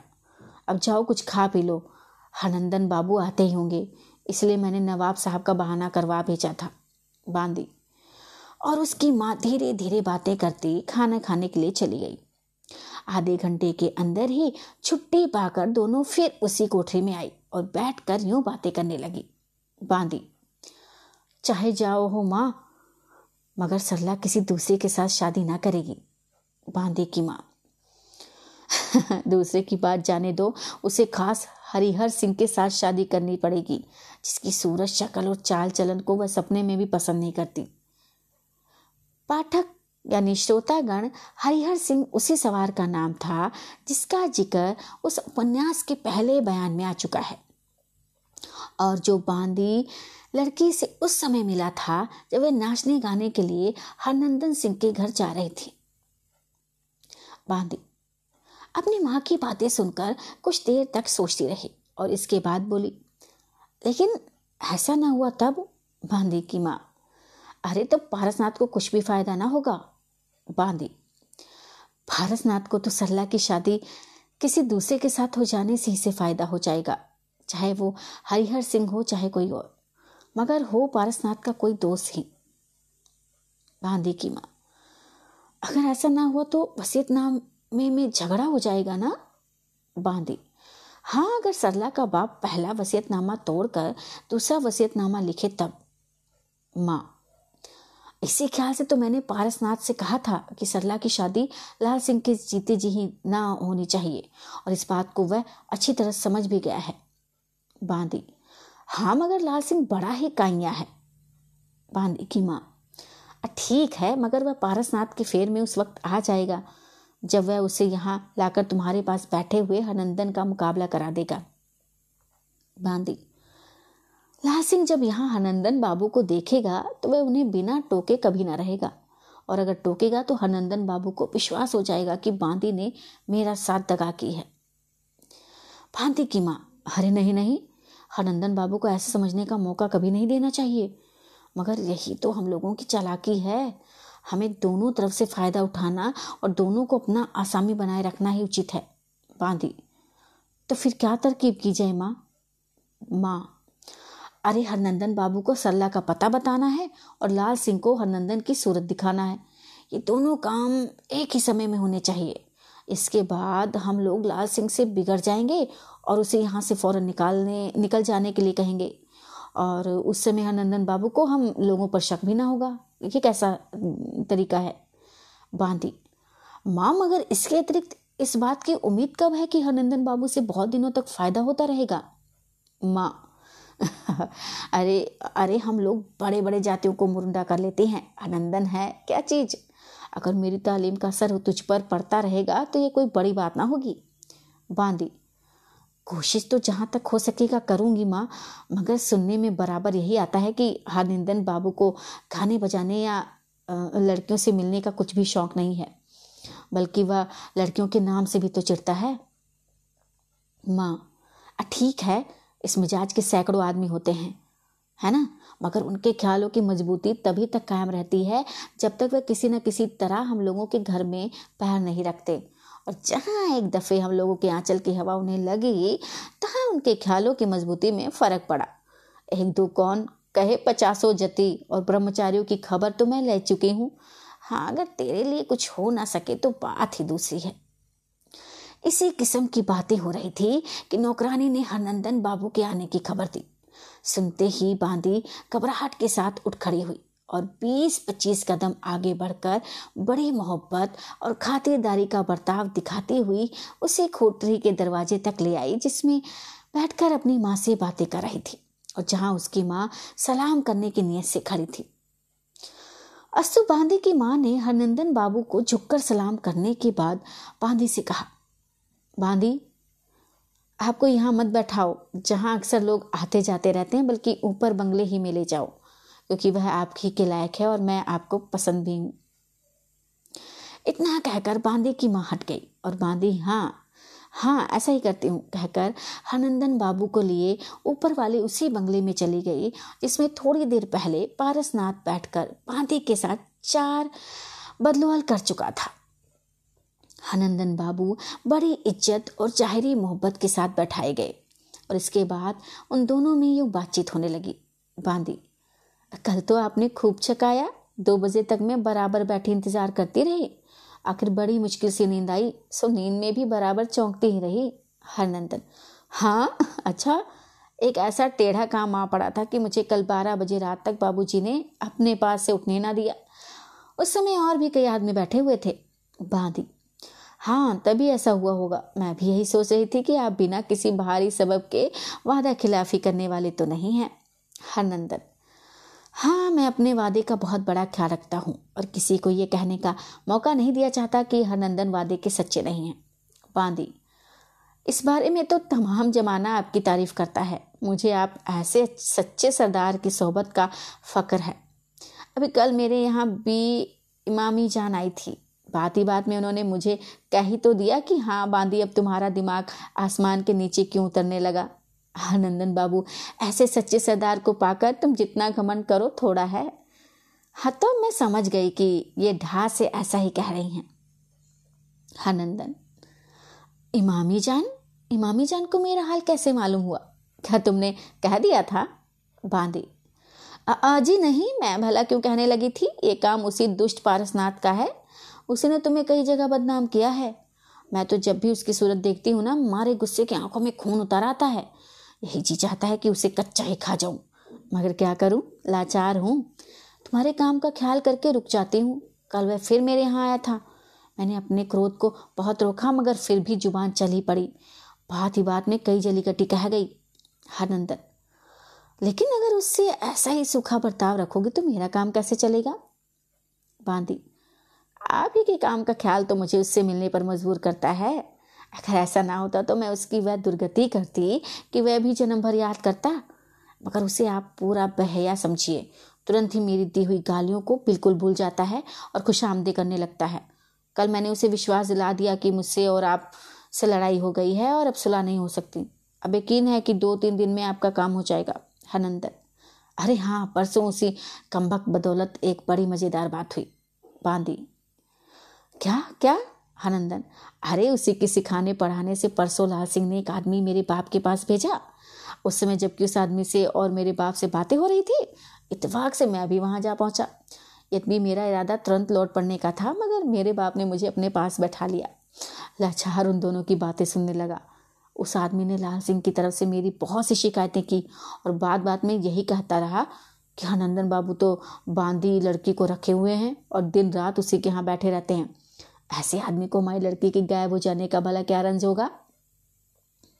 और पता है, मेरे पिता पहले तो चुपचाप बैठे देर तक ऐसी बातें सुनते रहे, मगर जब उनको हद से ज़्यादा गुस्सा चढ़ाया ना, तो उस आदमी को डपट कर बोले, अरे तुम जाकर लाल सिंह को मेरी तरफ से कह दो कि अगर मेरा लड़का नंदन अय्याश है ना, तो तुम्हारे बाप का क्या लेता है, तुम्हारी लड़की जाए जहन्नुम में, और अब अगर वह मिल भी जाए ना, तो मैं अपने लड़की की शादी उससे नहीं कर सकता। हाय राम, जो नौजवान औरत इस तरह बहुत दिनों तक घर से निकल कर गायब रहे और किसी भले आदमी के घर में ब्याहता बनकर रहने लायक नहीं रहती। अब सुन लो कि मेरे लड़के ने ना खुल्लम खुल्ला बांधी लड़की को रख लिया है और उसे बहुत जल्दी यहाँ ले आएगा। बस तुम तुरंत यहाँ से चले जाओ, मैं तुम्हारा मुंह नहीं देखना चाहता। आगे की कहानी को सुनने के लिए मेरे पेज को फॉलो करें, चैनल को सब्सक्राइब करें। तो मिलते हैं कहानी के अगले भाग में।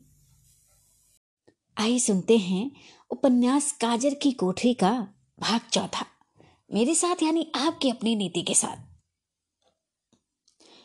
इतना सुनते ही वह आदमी उठकर चला गया और तब मेरे बाप ने मुझसे कहा, बेटा अगर तुम अभी तक बांदी से कुछ वास्ता ना भी रखते थे तो अब खुल्लम खुल्ला उसके पास आना जाना शुरू कर दो, और अगर तुम्हारी ख्वाहिश हो तो तुम उसे नौकर भी रख लो या यहाँ ले आओ। मैं उसके लिए 500 रुपये महीने का इलाका अलग कर दूंगा। अरे बल्कि थोड़े दिन बाद वह इलाका उसे लिख भी दूंगा जिसमें वह हमेशा आराम से और चैन से रहे। इसके अलावा और जो कुछ तुम्हारी इच्छा हो उसे दे दो, मैं तुम्हारा हाथ कभी ना रोकूंगा। देखें तो सही लाल सिंह हमारा क्या कर लेता है। बांदी, सच कहना, क्या हकीकत में ऐसा हुआ? हरनंदन, तुम्हारे सर की कसम, भला मैं तुमसे झूठ क्यों बोलूंगा? तुमसे क्या मैंने कभी और किसी से भी आज तक कोई बात भला झूठ कही है? बांदी, नहीं, इस बात को मैं बहुत अच्छी तरह जानती हूँ कि आप कभी किसी से झूठ नहीं बोलते। हरनंदन, और फिर इस बात का विश्वास तो और लोगों को भी बड़ी थोड़ी देर में हो जाएगा, क्योंकि आज मैं किसी से लुक छिप के यहाँ नहीं आया हूँ, बल्कि खुल्लम खुल्ला आया हूँ। मेरे साथ एक सिपाही और एक नौकर भी आया है, जिन्हें मैं नीचे दरवाजे पर इसलिए छोड़ आया हूँ कि बिना मेरी मर्जी के किसी को ऊपर ना आने दें। बांदी, हाँ। हरनंदन, और क्या, और आज मैं यहाँ बहुत देर तक बैठूंगा, बल्कि तुम्हारा मुजरा भी सुनूंगा। डेरे पर मैं सबों से कह आया हूँ कि मैं बांदी के यहाँ जाता हूँ, अगर कोई ज़रूरत आ पड़े तो वहीं मुझे खबर कर देना। मैं तो बाप का हुक्म पाते ही इस तरफ को रवाना हुआ और यहाँ पहुँचकर बड़ी आज़ादी के साथ घूम रहा हूँ। आज से तुम मुझे अपना ही समझो और विश्वास रखो कि तुम बहुत जल्द अपने को किसी और ही रंग ढंग में देखोगी।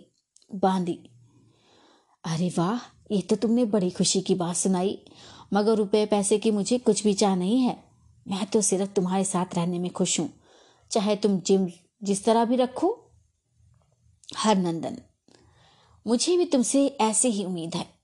अब जहाँ तक जल्द हो सके तुम उस काम को ठीक करके पारसनाथ को जवाब दे दो और इस मकान को छोड़कर किसी दूसरे आलीशान मकान में रहने का बंदोबस्त कर लो। अब मुझे सरला का पता लगाने की कोई ज़रूरत तो नहीं रही, मगर फिर भी मैं अपने बाप को सच्चा किए बिना नहीं रह सकता, जिसने मेहरबानी करके मुझे तुम्हारे साथ वास्ता रखने के लिए इतनी आज़ादी दे रखी है। और तुम्हें भी इस बात का ख्याल ज़रूर होना चाहिए। वे चाहते हैं कि सरला लाल सिंह के घर पर पहुंच जाए और तब लाल सिंह देखें कि हरनंदन सरला के साथ शादी ना करके बांदी के साथ कैसे मज़े में ज़िंदगी बिता रहा है। बांदी, जरूर ऐसा होना चाहिए। मैं उसे वादा करती हूँ कि 4 दिन के अंदर ही सरला का पता लगा के पारसनाथ का मुंह काला कर दूंगी। हरनंदन, शाबाश। बांदी, यद्यपि आपको अब किसी का डर नहीं रहा और बिल्कुल आज़ाद हो गए हैं, मगर मैं आपको एक राय देती हूँ कि 2-3 दिन अपनी आज़ादी को छिपाए रखिए, जिसमें पारसनाथ से मैं अपना काम बखूबी निकाल लूँ। हरनंदन, खैर जैसा तुम कहोगी वैसा ही करेंगे, मगर इस बात को खूब समझ कर रखना कि आज से तुम हमारी हो चुकी।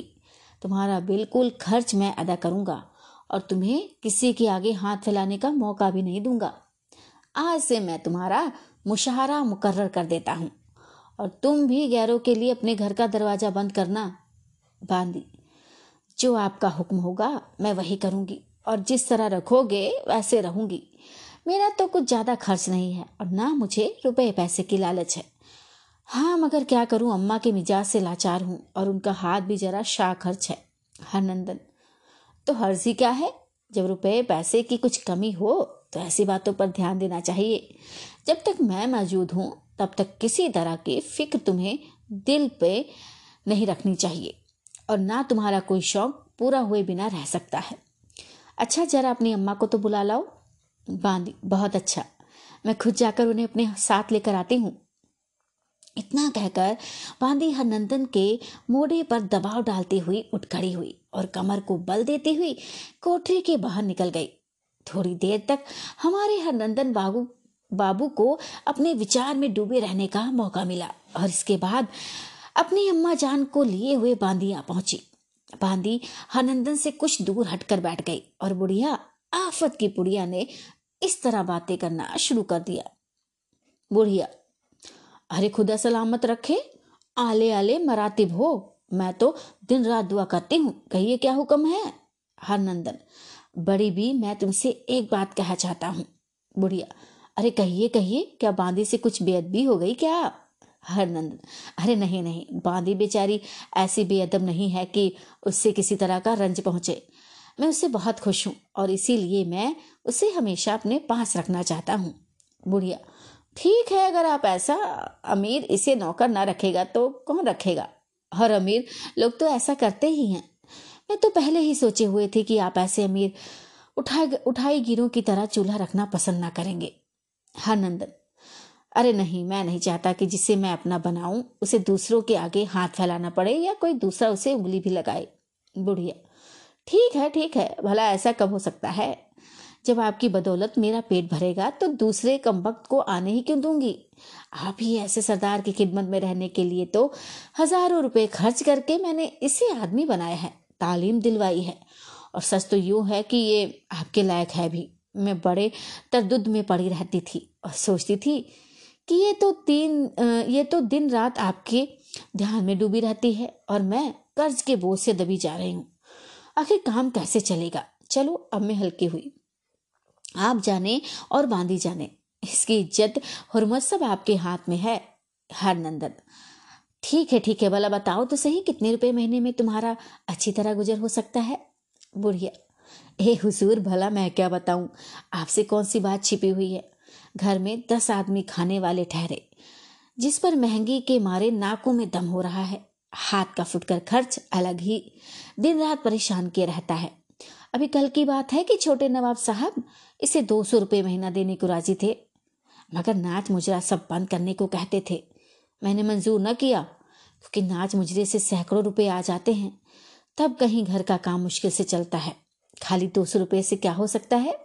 हरनंदन, खैर, नाच मुजरा तो मेरे वक्त में भी बंद करना ही पड़ेगा, मगर आदत बनी रहने के ख्याल से खुद सुना करूँगा और उसका इनाम अलग दिया करूँगा।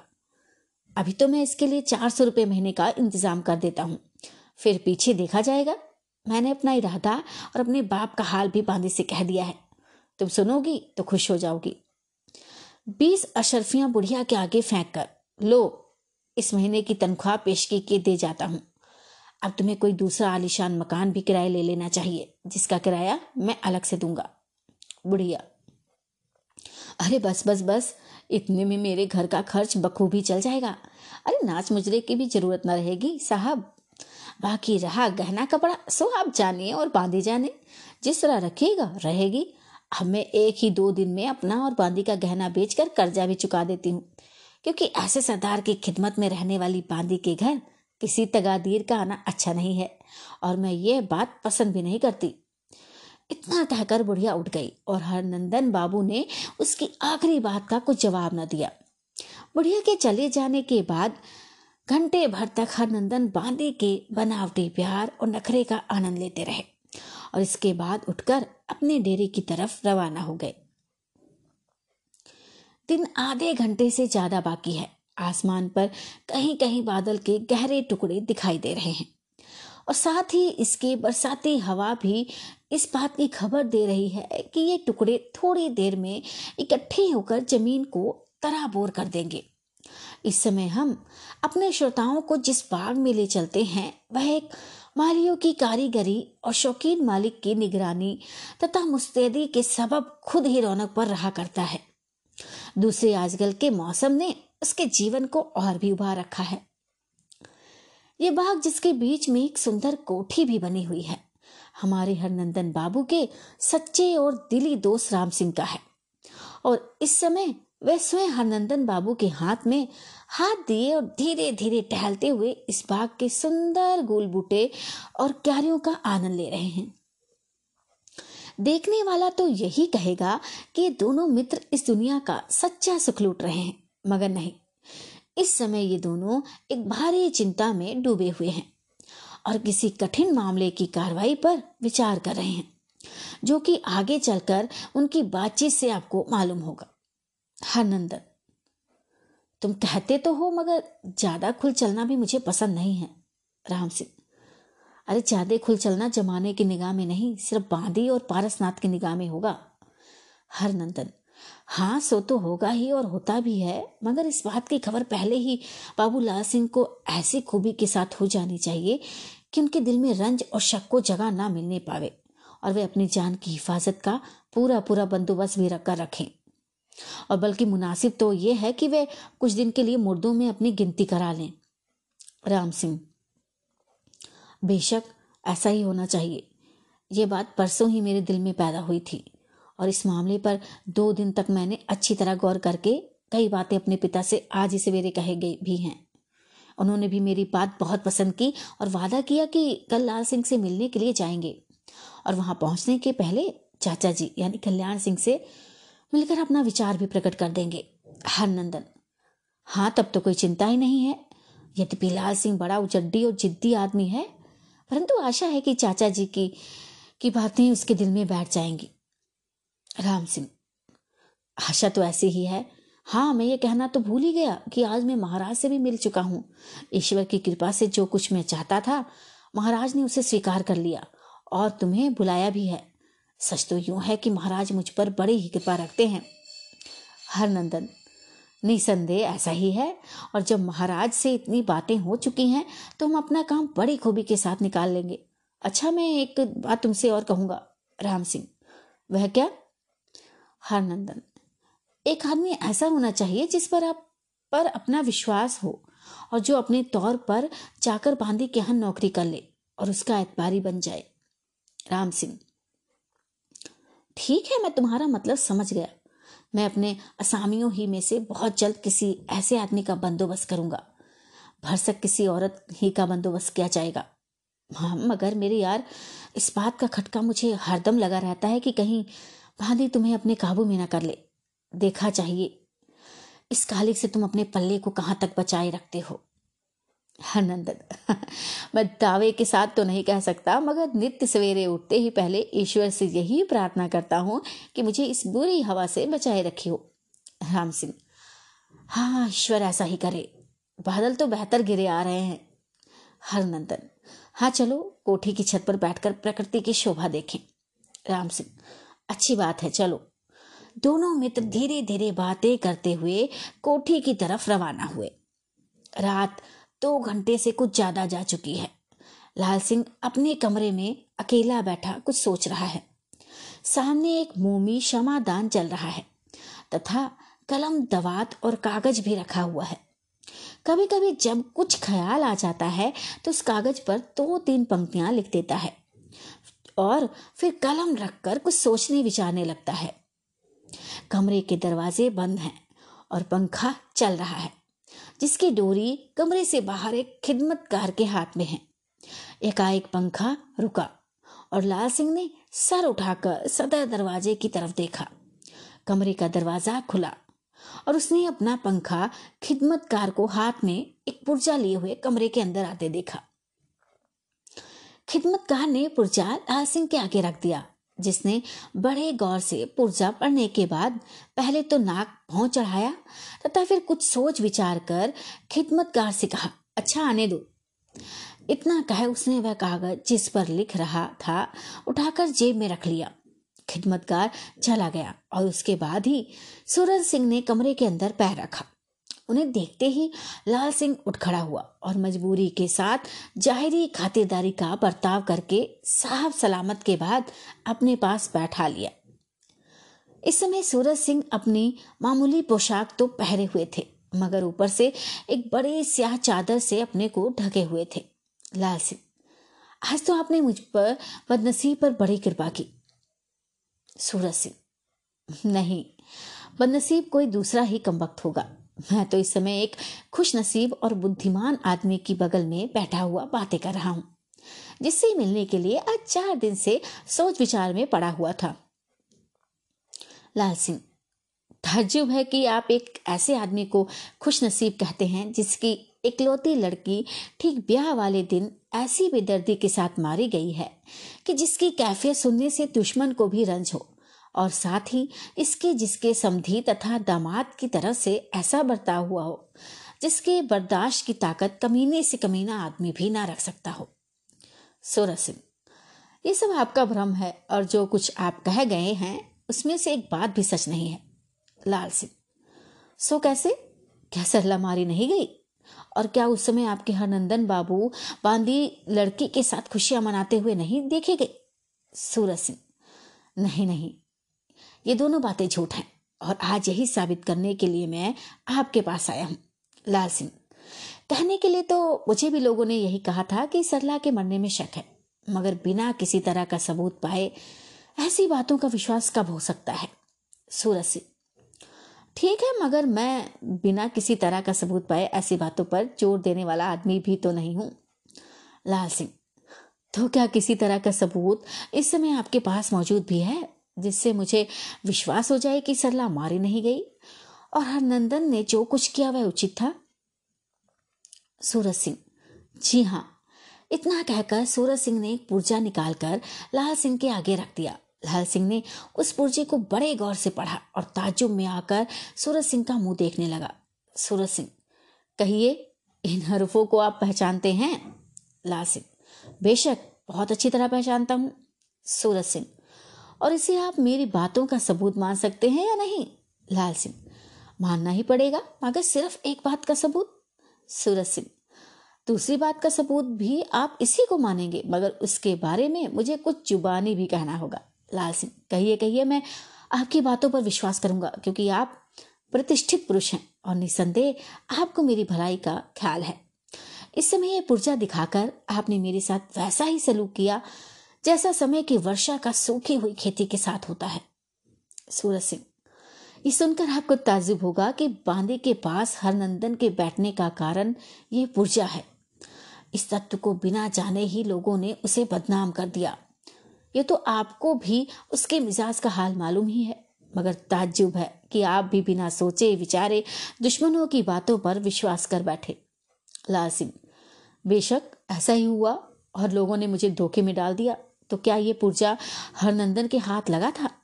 सूरज सिंह, जी हाँ, जिस समय महफिल में नाचने के लिए बांदी तैयार हो रही थी उसी समय उसके कपड़े में से गिरे हुए इस पुर्जे को हरनंदन के नौकर ने उठा लिया था। वह नौकर हिंदी अच्छी तरह पढ़ सकता है, अस्तु उसने जब ये पुर्जा पढ़ा तो ताज्जुब में आ गया।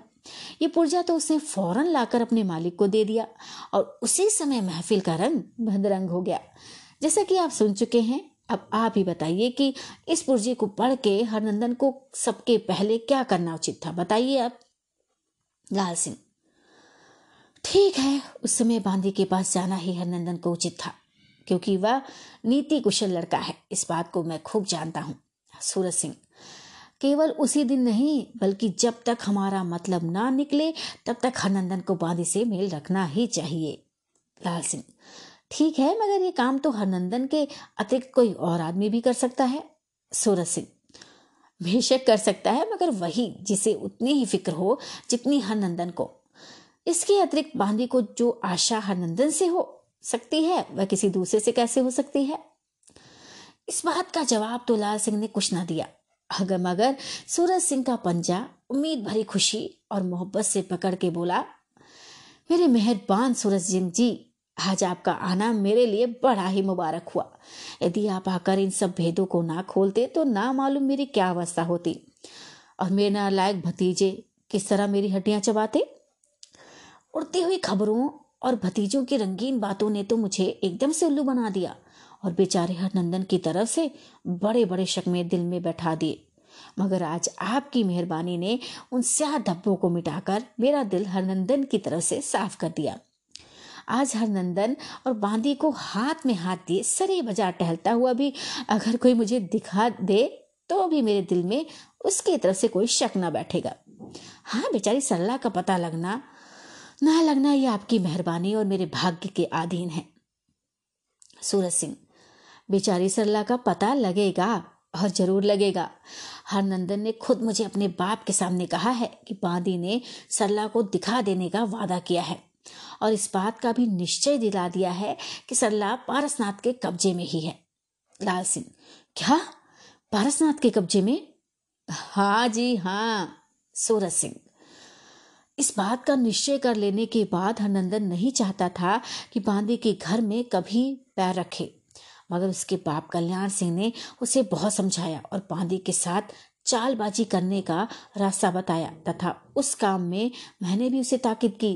तब लाचार होकर बेचारा बांदी के यहाँ आना जाना शुरू कर दिया उसने और ऐसा करने के बाद उसे बहुत सी बातों का पता भी लगा है। लाल सिंह, हाँ बेशक ऐसा ही होगा क्योंकि इस काम में पारसनाथ ही मुझसे ज़्यादा बातें किया भी करता था। सूरज सिंह, अगर आप मुनासिब समझें तो वह बातें भी कह सुनावें जो पारसनाथ ने इस विषय में आपसे कही हैं, क्योंकि मैं उन बातों से हरनंदन को होशियार करूँगा और तब वह अपना काम और भी जल्दी तथा खूबसूरती के साथ निकाल सकेगा।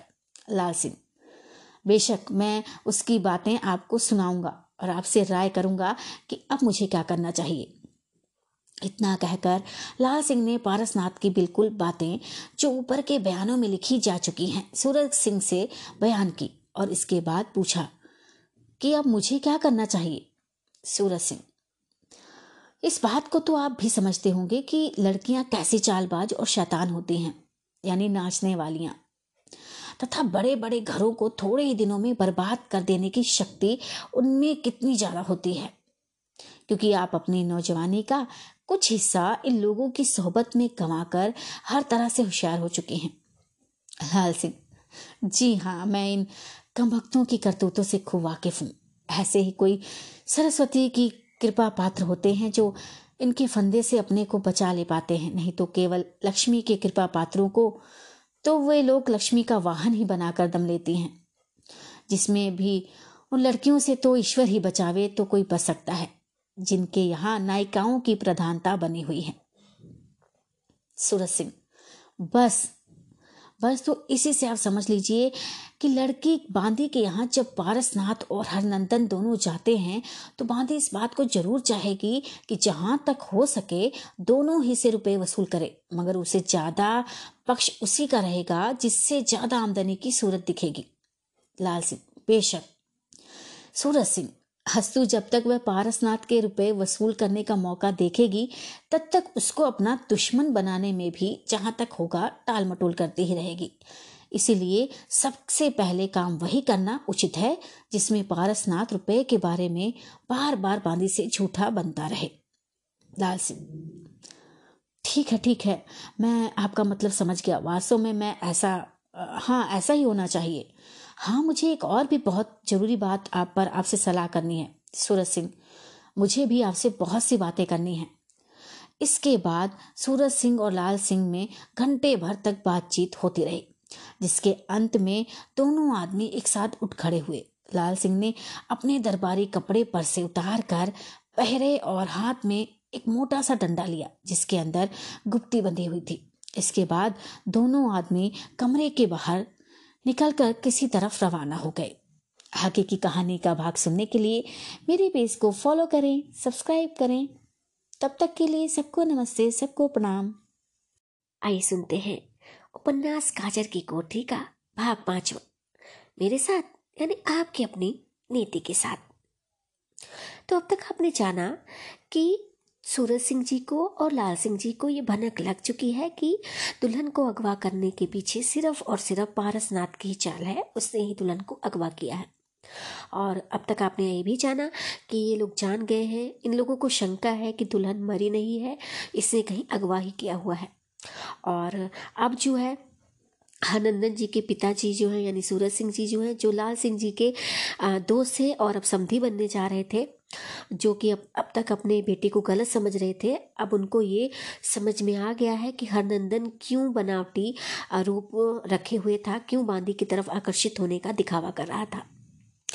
तो बस और कहानी के जो उपन्यास है इतना इंटरेस्टिंग है, इतना ही रोमांचक है कि आप ना इसे मिस करने की सोच भी नहीं सकते। अगर आपने एक दो लाइनें भी इसकी सुन ली, दो लाइनें नहीं, अगर आपने 5 मिनट इसको सुन लिया तो आप इसको पूरा सुनेंगे। और ना आप जो मैंने पहले 4 भाग यहाँ पे डाले हैं, यहाँ पे जो अपलोड किए हैं, वो भी जाके सुनिए, उसी में आपको अच्छे से समझ आएगा आखिर क्यों पारसनाथ ने अपनी ही चचेरी बहन को अगवा किया है, क्यों वो अपनी चचेरी बहन की शादी अपने ही किसी करीबी से कराना चाहता है जो कि उसकी तरह ही कोई ऐसे ही गंवारा और ऐसे ही आवारा लड़का हो। तो जानने के लिए आप कहानी के पिछले भाग भी सुनिए और ये वाला जो भाग है, आइए सुनते हैं मेरे साथ, यानी आपकी अपनी नीति के साथ। पारसनाथ अपने चाचा का हाल चाल और उसकी खबर लिया करता था। उसने अपने ढंग पर कई ऐसे आदमी मुकर्रर कर रखे थे कि जो लाल सिंह की रत्ती रत्ती की खबर उसके कानों तक पहुंचाया करते। और जैसा कि प्राण प्रिय और कुपात्र और कई संगी साथी किया करते हैं, उसी तरह वे खबरी भी किया करते थे, यानी कि उनकी बातों में झूठ का हिस्सा बहुत ज़्यादा हुआ करता था। रात को लाल सिंह के पास सूरज सिंह के जाने की इतला भी पारसनाथ को पहुंच गई थी, मगर उसमें 2 बातों का फर्क पड़ गया। एक तो उसका वापस इस बात का पता न चलना कि आने वाला कौन था या जाने वाला कौन था, या सूरज सिंह जो अपना चेहरा छिपाकर लाल सिंह तक क्यों पहुंचे थे, इस बात का गुमान भी किसी को नहीं हो सकता था कि सूरज सिंह लाल सिंह के पास आवेंगे। दूसरे, जब सूरज सिंह के साथ लाल सिंह बाहर चले गए तब पारसनाथ को इस बात की खबर लगी। शैतानी का जाल फैलाने वाले हरदम चौकन्ने ही रहते हैं। अस्तु पारसनाथ का भी वही हाल था।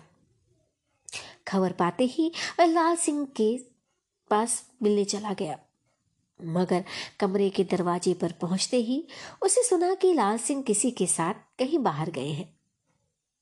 थोड़ी देर बाद उनके आने का इंतजार किया, जब वे ना आए तो लौट कर अपने स्थान पर चला गया।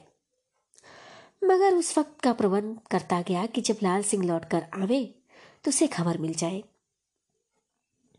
तरह तरह के सोच और विचार ने उसकी आंखों में नींद नहीं आने दी और वह 3 पहर रात तक जाग कर करवट बदलता रहा। इस बीच लाल सिंह के लौट आने की भी उसे इतला न मिली, जिससे उसके दिल का खुटका और भी बढ़ता गया। आखिर तरद्दो और फिक्र से हाथापाई करती हुई निद्रा ने उसकी आंखों में अपना दखल जमा लिया और वह 3-4 घंटे भर के लिए बेखबर सो गया। जब उसकी आंख खुली तो दिन कुछ ज्यादा चढ़ चुका था। आंख खुलने के साथ ही वह घबरा कर उठ बैठा और धीरे धीरे ये बुदबुदाता हुआ अपनी कोठरी के बाहर निकला। उफ, बड़ी देर हो गई, चाचा साहब कभी के आ गए होंगे। उसी समय उसके नौकर ने सामान पढ़कर उसे इतला दी कि लाल सिंह बरामदे में बैठे तंबाकू पी रहे हैं। जल्दी जल्दी हाथ मुंह धोकर वह लाल सिंह की तरफ रवाना हुआ और जब उनके बरामदे में पहुंचा तो उन्हें कुर्सी पर बैठे तंबाकू पीते देखा। अदब के साथ झुक कर सलाम करने लगा। हाँ, क्या दिखावा है। लाल सिंह की कुर्सी के पास ही एक छोटी सी चौकी बिछी हुई थी जिस पर इशारा पाकर पारसनाथ बैठ गया और ये बातचीत होने लगी। लाल सिंह, रात को तुम कहाँ चले गए थे जब हमने तुमको बुलाया? तब तुम घर में नहीं थे? पारस ताज्जुब में, जी मैं तो रात को ही घर में था। किस समय आपने याद किया था? लाल सिंह, उस समय मैं अपने तरद्दों में डूबा हुआ था, इसलिए ठीक ठीक नहीं कह सकता कि कितनी रात हो गई होगी। पारस, ठीक है तो बहुत रात ना गई होगी, क्योंकि जब मैं लौट कर घर आया था तब पहर भर से ज़्यादा रात हो गई थी। लाल सिंह, शायद ऐसा ही हो। पारस, मैं रात को आपके पास आया भी था, मगर सुना कि आप किसी अनजान आदमी के साथ बाहर गए हैं। लाल सिंह, उस समय तुम क्यों आए थे? पारस, दो एक नई खबरें जो कल मुझे मिली थी वही आपको सुनाने के लिए आया था। मैंने सोचा था कि अगर जागते हो तो इसी समय दिल का बोझ हल्का कर लूं। लाल सिंह, अच्छा, वह कौन सी खबर थी? पारस, उस खबर का असल मतलब यही था कि आज रात हरनंदन का बांदी के यहाँ बैठे आपको दिखा सकूंगा। लाल सिंह, बात तो ठीक है, मगर मैं सोचता हूँ कि हरनंदन को बांदी के यहाँ देखने से मेरा क्या मतलब निकलेगा? पारस कुछ उदास होकर, भला मेरे कहने का आपको विश्वास तो हो जाएगा, और मैंने जो आपकी आशा से आज्ञा से बहुत कोशिश करके और कई आदमियों को बहुत कुछ देने का वादा करके इस काम का बंदोबस्त किया है वह पूरा हो जाएगा चेचा जी? लाल सिंह, हाँ, कर लेने देने लेने की कोई बात तो है नहीं। उन लोगों को जिनसे तुमने वादा किया है जो कुछ कहोगे यदि उचित होगा तो दे दिया जाएगा भाई, और जब हम लोग उनसे काम ही ना लेंगे, यहाँ नंदन को उसको मतलब बांदी के घर पर देखने ही न जाएंगे तो उन्हें कुछ देने की भी तो जरूरत नहीं पड़ेगी, है कि नहीं? पारस, आपको अख्तियार है उसे देखने जाने का, मगर आपको जाना है तो नहीं, जाना है तो चलो कोई बात नहीं, तो अपना काम ही कर चुके हम तो, और जब उन्हें कुछ देना पड़ेगा ही तो जरा से तकलीफ करने में हर्ज क्या है, और कुछ नहीं तो मुझे आपके आगे सच्चे बनने का तो हक है ना चाचा जी?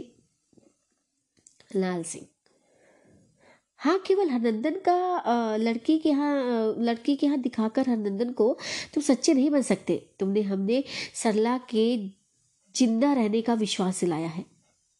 पारस, ठीक है, मगर मैंने साथ ही इसके ये भी तो कहा था कि अगर सरला मारी गई हो तो या जीती हो तो, मगर उसके साथ बुराई करने वाला हरनंदन ही है चाचा जी।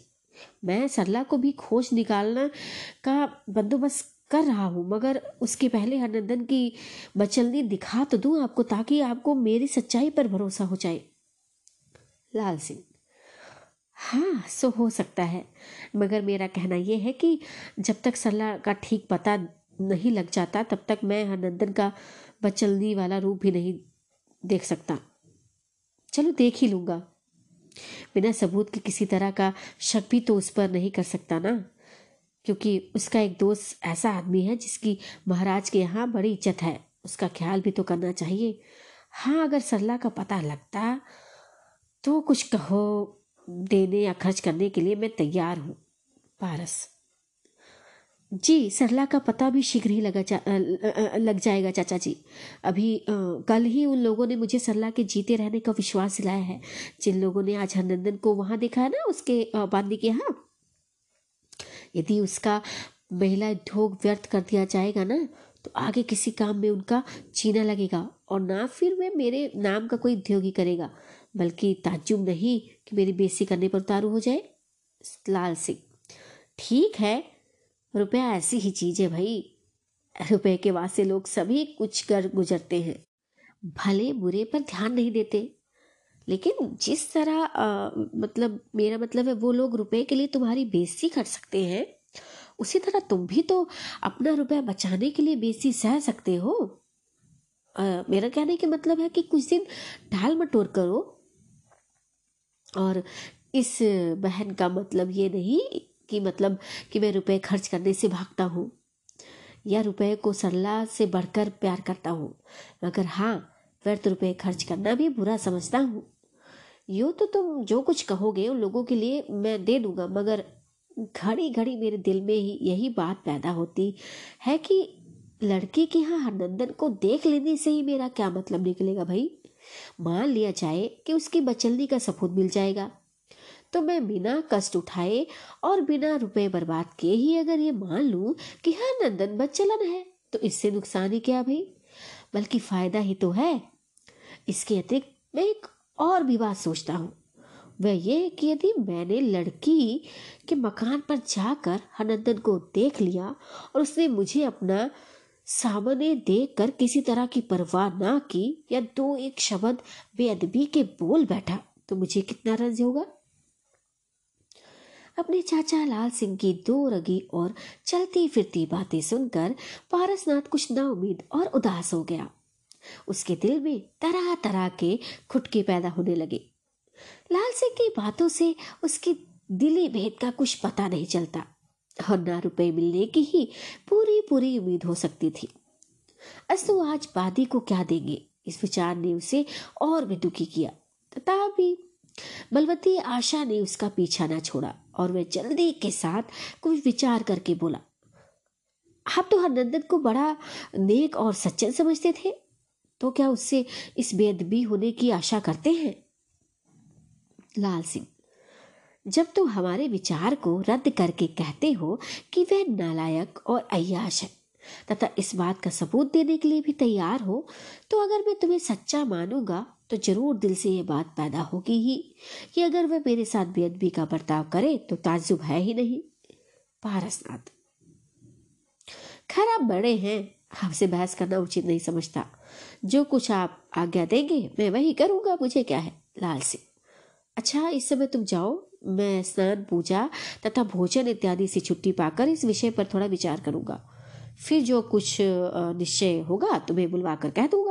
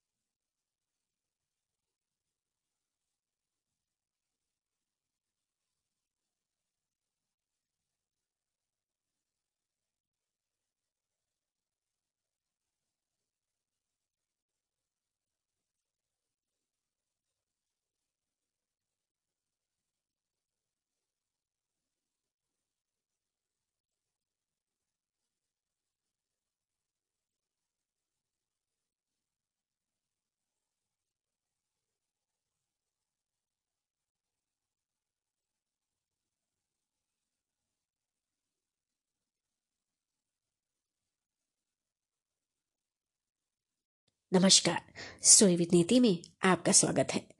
आइए सुनते हैं उपन्यास काजर की कोठरी का भाग 7वां, मेरे साथ यानी आपकी अपनी नीति के साथ। तो अब तक आपने जाना कि किस तरह पारसनाथ सरला को अपनी बातों में उलझाकर उसे शादी करने के लिए राजी करना चाहता है, किंतु आपने देखा कि सरला एक बहुत ही समझदार, बुद्धिहीन और पतिव्रता स्त्री है, अपितु वह दूसरी शादी करने के लिए राजी नहीं होती। वह कहती है कि भैया, अगर मेरी शादी हरिहर से आप कराते हैं या हरिहर मुझसे जबरदस्ती शादी करना चाहता है तो यह धर्म के अनुरूप होगा, क्योंकि ये मेरी दूसरी शादी है। इस बात पर पारसनाथ विरोध करते हुए कहता है कि लगता है तुम्हें हिंदू शास्त्र का मर्म नहीं समझ है। अगर आप तुम्हें मर्म पता होता तो तुम ऐसा बिल्कुल ना कहती, क्योंकि अभी तो तुम्हारी पहली शादी भी नहीं हुई। तो इस पे सरला क्या कहती है कि भैया, आपको नहीं पता, जिससे मेरी शादी तय हुई थी और जिसे मैंने अपने आत्मा से, अंतरात्मा से देखा था, उसे ही मैंने अपना पति जो है वो स्वीकार कर लिया है। तन मन धन से मैं उसकी हो चुकी हूँ। मैंने अपने आप को उसको कब का समर्पण कर दिया था, अपितु मैं अपनी जान देकर तो अपने पिता की, आपकी और बाकी सबकी जान बचा सकती हूँ, लेकिन मैं दूसरी शादी नहीं कर सकती। तो ये सुनते हैं कहानी के इस भाग में कि क्या पारसनाथ अपने इरादों में कामयाब हो पाएगा कि नहीं। आइए सुनते हैं। सरला, अगर मैं कोई शास्त्र नहीं भी पढ़ी तो भी शास्त्र के असल मर्म को अपनी माता की कृपा से अच्छी तरह समझती हूँ भैया। उसने मुझे एक ऐसा लटका बता दिया है जिससे पूरे धर्म शास्त्र का भेद मुझे मालूम हो गया है। उसने मुझसे कहा था कि बेटी, जो बात चित्त को बुरी मालूम हो या जिस बात के ध्यान से दिल में जरा भी खुटका पैदा हो अथवा जिस बात से लज्जा को या लज्जा का कुछ भी संबंध हो, अर्थात जिसके कहने से लज्जित होना पड़े, उसके विषय में समझ रखो कि शास्त्र में कहीं ना कहीं उसकी मनाही जरूर लिखी होगी। अस्तु मरे स्वार्थी भाई, मेरे स्वार्थी भाई, इस विषय में तुम मुझे कुछ भी नहीं समझा सकते, क्योंकि मैं माता की इस बात को आज्ञा नहीं बल्कि उसकी सब बातों को वेद वाक्य के बराबर समझती हूँ। पारसनाथ, अब तुम्हारी इन लड़कपन की सी बातों का मैं क्या जवाब दूँ, और जब तुम मुझी को स्वार्थी बता रही हो तो अब तुम्हें किसी तरह का उपदेश करना भी क्या व्यर्थ ही है, समझो। सरला, निसंदेह भैया ऐसा ही है। अब इस विषय में तुम मुझे कुछ भी समझाने बुझाने का उद्योग ना करो, और जो कुछ समझना था मैं समझ चुकी हूँ, और जो कुछ निश्चय करना था उसे मैं निश्चय भी कर चुकी हूँ। पारसनाथ, खैर अब मुझे तुम्हारे हृदय की कठोरता का हाल मालूम हो गया है, और निश्चय हो गया कि तुम्हें किसी के साथ मोहब्बत नहीं है और ना किसी की जान जाने की ही परवाह है। सरला, ठीक है, अगर तुम उस ढंग और कहने पर नहीं समझे तो इस दूसरे ढंग से जरूर समझ जाओगे कि अब मुझे अपनी ही जान प्यारी नहीं है, और तो दूसरे की जान का ख्याल कब हो सकता है। पारसनाथ, अच्छा, तब मैं अपनी जान से भी हाथ धो लेता हूँ और कह देता हूँ कि इस विषय में अब एक शब्द भी मुँह से ना निकालूंगा। सरला, केवल इसी विषय में नहीं भैया, बल्कि मेरे किसी भी विषय में भी अब तुम्हें बोलना नहीं चाहिए, क्योंकि मैं तुम्हारी बातें सुनना ही नहीं चाहती। इतना कहकर सरला पारसनाथ से कुछ दूर जाकर बैठ गई और चुप हो गई। पारसनाथ की आंखों में क्रोध की लाली दिखाई देने लगी, मगर सरला को कुछ कहने या समझाने की उसकी हिम्मत ना पड़ी।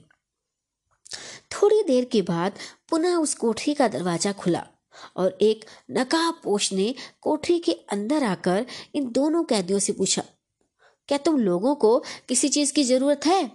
इसके जवाब में सरला ने तो कहा, हाँ, मुझे मौत की जरूरत है, और पारसनाथ ने कहा, मैं पायखाने जाना चाहता हूँ। पायखाने का मतलब होता है कि वॉशरूम जाना। यह आदमी पारसनाथ को लेकर कोठरी के बाहर निकल गया और कोठरी का दरवाजा पुनः पहले की तरह बंद हो गया। इस समय हम बादी को उसके मकान में छत के ऊपर वाली उसी कोठरी में अकेली बैठी देखते हैं जिसमें 2 दफे पहले भी उसे पारसनाथ और हरनंदन के साथ देख चुके हैं। हम ये नहीं कह सकते कि उसके बाद पारसनाथ और हरनंदन बाबू का आना इस मकान में 2 दफे हुआ या 4 दफे, या इससे कोई शक नहीं कि उसके बाद भी उन लोगों का आना यहाँ जरूर हुआ होगा। मगर हम उसी जिक्र को सुनाएंगे जिसमें कोई खास बात हो। बांदी अपने सामने पानदान रखे हुए धीरे धीरे पान लगा रही है और कुछ सोचती भी जाती है। 2-4 बीड़े पान के उसने खाए होंगे कि नौकरानी ने खबर दी कि पारसनाथ आए हैं। बड़ी बीबी उन्हें बरामदे में रोककर बातें कर रही हैं। इतना सुनते ही बांदी ने नौकरानी को तो चले जाने का इशारा किया और खुद पानदान को किनारे कर एक बारीक चादर से मुंह लपेटकर सो रही। जब पारसनाथ उस कोठरी में आया तो उसने बांदी को ऊपर लिखी हालत में पाया, यानी कि उसे सोते हुए पाया। वह चुपचाप उसके पास बैठ गया और धीरे धीरे उसकी पीठ पर हाथ फेरने लगा। बांदी, कौन है? पारसनाथ, तुम्हारा एक तावेदार। बांदी, वाह वाह, मैं तो तुम्हारा ही इंतजार कर रही थी। पारसनाथ, हाँ, पहले ये तो बताओ कि आज तुम्हारा चेहरा इतना सुस्त और उदास क्यों है? बांदी, कुछ नहीं, यूं ही बेवक्त सा रहने से ऐसा हुआ होगा। पारसनाथ, नहीं नहीं नहीं, तो मुझे धोखा देती हो ना, सच बताओ क्या बात है? बांदी, कह तो चुकी और क्या बताऊं, तुम तो खामोखा की हुज्जत निकालते हो और या ही शक करते हो। पारसनाथ, बस बस, रहने भी दो, मुझसे बहाना ना करो, जहाँ कुछ है और मैं तुम्हारी अम्मा से सुन चुका हूँ। बांदी, अच्छा सुन ही चुके हो तो फिर मुझसे क्यों पूछते हो? पारसनाथ, अरे उन्होंने इतना खुलासा नहीं कहा जितना मैं तुम्हारी जुबान से सुनना चाहता हूँ। बांदी, अच्छा जी हाँ, क्या बात है आपकी चालाकी की, अब दुनिया में एक आप ही तो समझदार और सच्चे रह गए हैं, है ना? पारसनाथ, ये सच्चे के क्या मायने हैं ये भी तो जरा बताओ। आज सच्चे ना उल्टे खिताब पर तुमने ताना क्यों मारा? क्या मैं झूठा हूँ या क्या मैं तुमसे झूठ बोलकर तुम्हें धोखे में डाला करता हूँ? बताना तो जरा। बांदी, तो तुम इतना चमके क्यों? तुम्हें मनचाहा सच्चा कहा तो क्या बुरा किया? अगर मुझे ऐसा ही मालूम होता तो दावे के साथ तुम्हें झूठा कहती। पारसनाथ, फिर वही बात वही ढंग। बांदी, खैर इन सब बातों को जाने दो, इन पर पीछे बहस करना, पहले ये बताओ कि कल तुम आए क्यों नहीं थे? तुम तो यहाँ हरनंदन बाबू को दिखा देने के लिए अपने चाचा को साथ लेकर आने का वादा ना करके गए थे? तुम्हारी जवान पर भरोसा करके ना मालूम किन किन तरकीबों से मैंने आधी रात तक हरनंदन बाबू को रोक कर रखा था। आखिर वही टा हुआ टाए टाए फिस। मैं पहले ही कह चुकी थी कि अब हरनंदन बाबू को तुम्हारा चाचा या किसी और का भी कोई डर नहीं रहा और इस बारे में तुम्हारे चाचा का मुंह तोड़ जवाब मिल चुका है। अब वह बड़े भारी बेवकूफ होंगे जो हरनंदन बाबू को देखने के लिए यहाँ आएंगे। पारसनाथ, हाँ बात तो कुछ ऐसी ही मालूम पड़ती है, मगर इतना मैं फिर भी कहूँगा कि कल के पहले इस किस्म की कोई बात तो नहीं थी, पर कल मुझे भी थोड़े रंग बुरे ही नजर आए जिसका सबब अभी तक मालूम नहीं हुआ मुझे, पर मैं बिना पता लगाए छोड़ने वाला भी नहीं हूँ, सच कहता हूँ। बांदी, अच्छा अजी जाओ, तुम बागत की कुछ खबर तो हुई नहीं? कहते हैं कि कल से कुछ बुरे रंग नजर आते हैं, नहीं तो हाँ ये कहते कि जो कुछ अच्छा भी मालूम पड़ता कि मेरे होशियार कर देने पर कल कुछ पता लगा है, तब मैं मानती। पारसनाथ, अरे नहीं नहीं ऐसा नहीं है, मैं तुम्हारे सर की कसम खाकर कहता हूँ कि कल जो कुछ मैंने देखा है ना वह निस्संदेह एक अनूठी और ताज्जुब की बात थी। सुनोगी तो तुम भी ताज्जुब करोगी। हाँ मगर मैं ये नहीं कहता कि जो कुछ तुमसे कहा था उसकी कुछ भी असलियत नहीं है, शायद वैसा भी हुआ हो, है कि नहीं? बांदी, अब बस लाजवाब हुए तो मेरे सर की कसम खाने लगे। इनके हिसाब से मेरे सर जो है वो मुफ्त का आया है। हाँ कहो तो सही, सर पहले मैं सुन तो किया क्या, तमन्ने क्या देखा? पारसनाथ, तुम भी ना बड़ी बात का विश्वास नहीं करती हो मेरी बात का। क्या तुम समझती हो कि मैं या तुम्हारे सर की कसम ऐसे ही खाया करता हूँ और तुम्हारे सर को कद्दू समझता हूँ क्या बांदी। खैर तुम ना पहले कल वाली बात तो कहो। पारसान, क्या कहूँ, तुम तो दिल दुखा देती हो। बांदी, अच्छा, मैं समझ गई कि तुम्हारे दिल में कहीं गहरी चोट लगी, और बेशक लगी होगी, चाहे मेरी बात से या किसी और की बात से। पारसनाथ, फिर उसी ढंग पर तुम चली, अब देख लेना, और जब ऐसा ही है ना तो फिर मेरी बात का तुम पर विश्वास ही नहीं होने वाला। मैं जा रहा हूँ।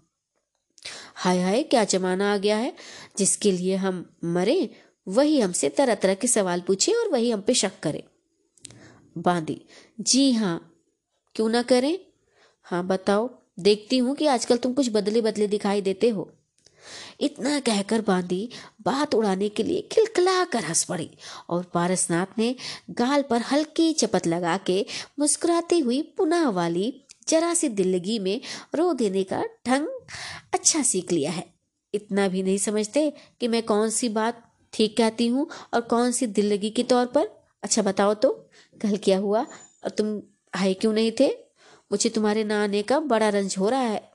पारसनाथ, बेशक रंज हुआ होगा और मुझे भी इस बात का बहुत ख्याल था, मगर लाचारी है कि वहाँ एक आदमी ने पहुंचकर चाचा साहब के मिजाज का रंग ही बदल दिया और अब दूसरे ढंग से बातें करने लगे हैं।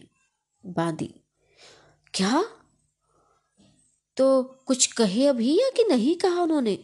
पारसनाथ, अरे वही तो, रात को आदमी चाचा साहब के पास आया और उन्हें अपने साथ कहीं ले गया। अब पता नहीं वो उन्हें कहाँ ले गया, और जब से वह लौटकर घर आए हैं तभी से उनके मिजाज का कुछ बदला बदला हुआ रंग दिखाई देता है। बांदी, अच्छा तो वह आदमी कौन था, तुमने देखा नहीं? पारसनाथ, वही तो अफसोस है, अगर उस आदमी का पता ही लग जाता तो इतनी कवाहत क्यों होती, मैं उसका ठीक से इलाज कर देता। बांदी, तो क्या किसी ने भी इसको नहीं देखा? पारस, अरे देखा तो सही, मगर वह ऐसे ढंग पर ऐसे कपड़े पहन के आया था कि कोई उसे पहचान ही नहीं सका। सुबह को जब मैं चाचा साहब के पास गया तो उनसे कहा कि आज हरनंदन को बादी के यहाँ दिखा देने का पूरा बंदोबस्त हो गया है, मगर उन्होंने इस बात पर विशेष ध्यान ही नहीं दिया और टाल दिया कि हरनंदन को लड़की के यहाँ देखने से उनका क्या फ़ायदा होगा, जबकि वह इस बात का पूरा सबूत ना मिल जाए कि सरला तकलीफ में नहीं है तब तो मैं हरनंदन को देखूं। अगर मुझे सरला का पता चल जाए तब मेरा फ़ायदा है, हरनंदन को उस लड़की के यहाँ देखने का मुझे क्या फ़ायदा है। ऐसा कहकर ना उन्होंने मेरा तो दिल तो तोड़ा ही और साथ साथ मेरे सारे इरादों पे पानी फेर दिया है, और बस इसीलिए मैं कल उनको यहाँ नहीं लेकर आ पाया। बांदी, ठीक है, मगर फिर भी मैं नहीं बात कहूँगी कि तुम्हारे चाचा का ख्याल कल से ही बदला दिखाई दे रहा है, कि कई दिन पहले से बदल गया है।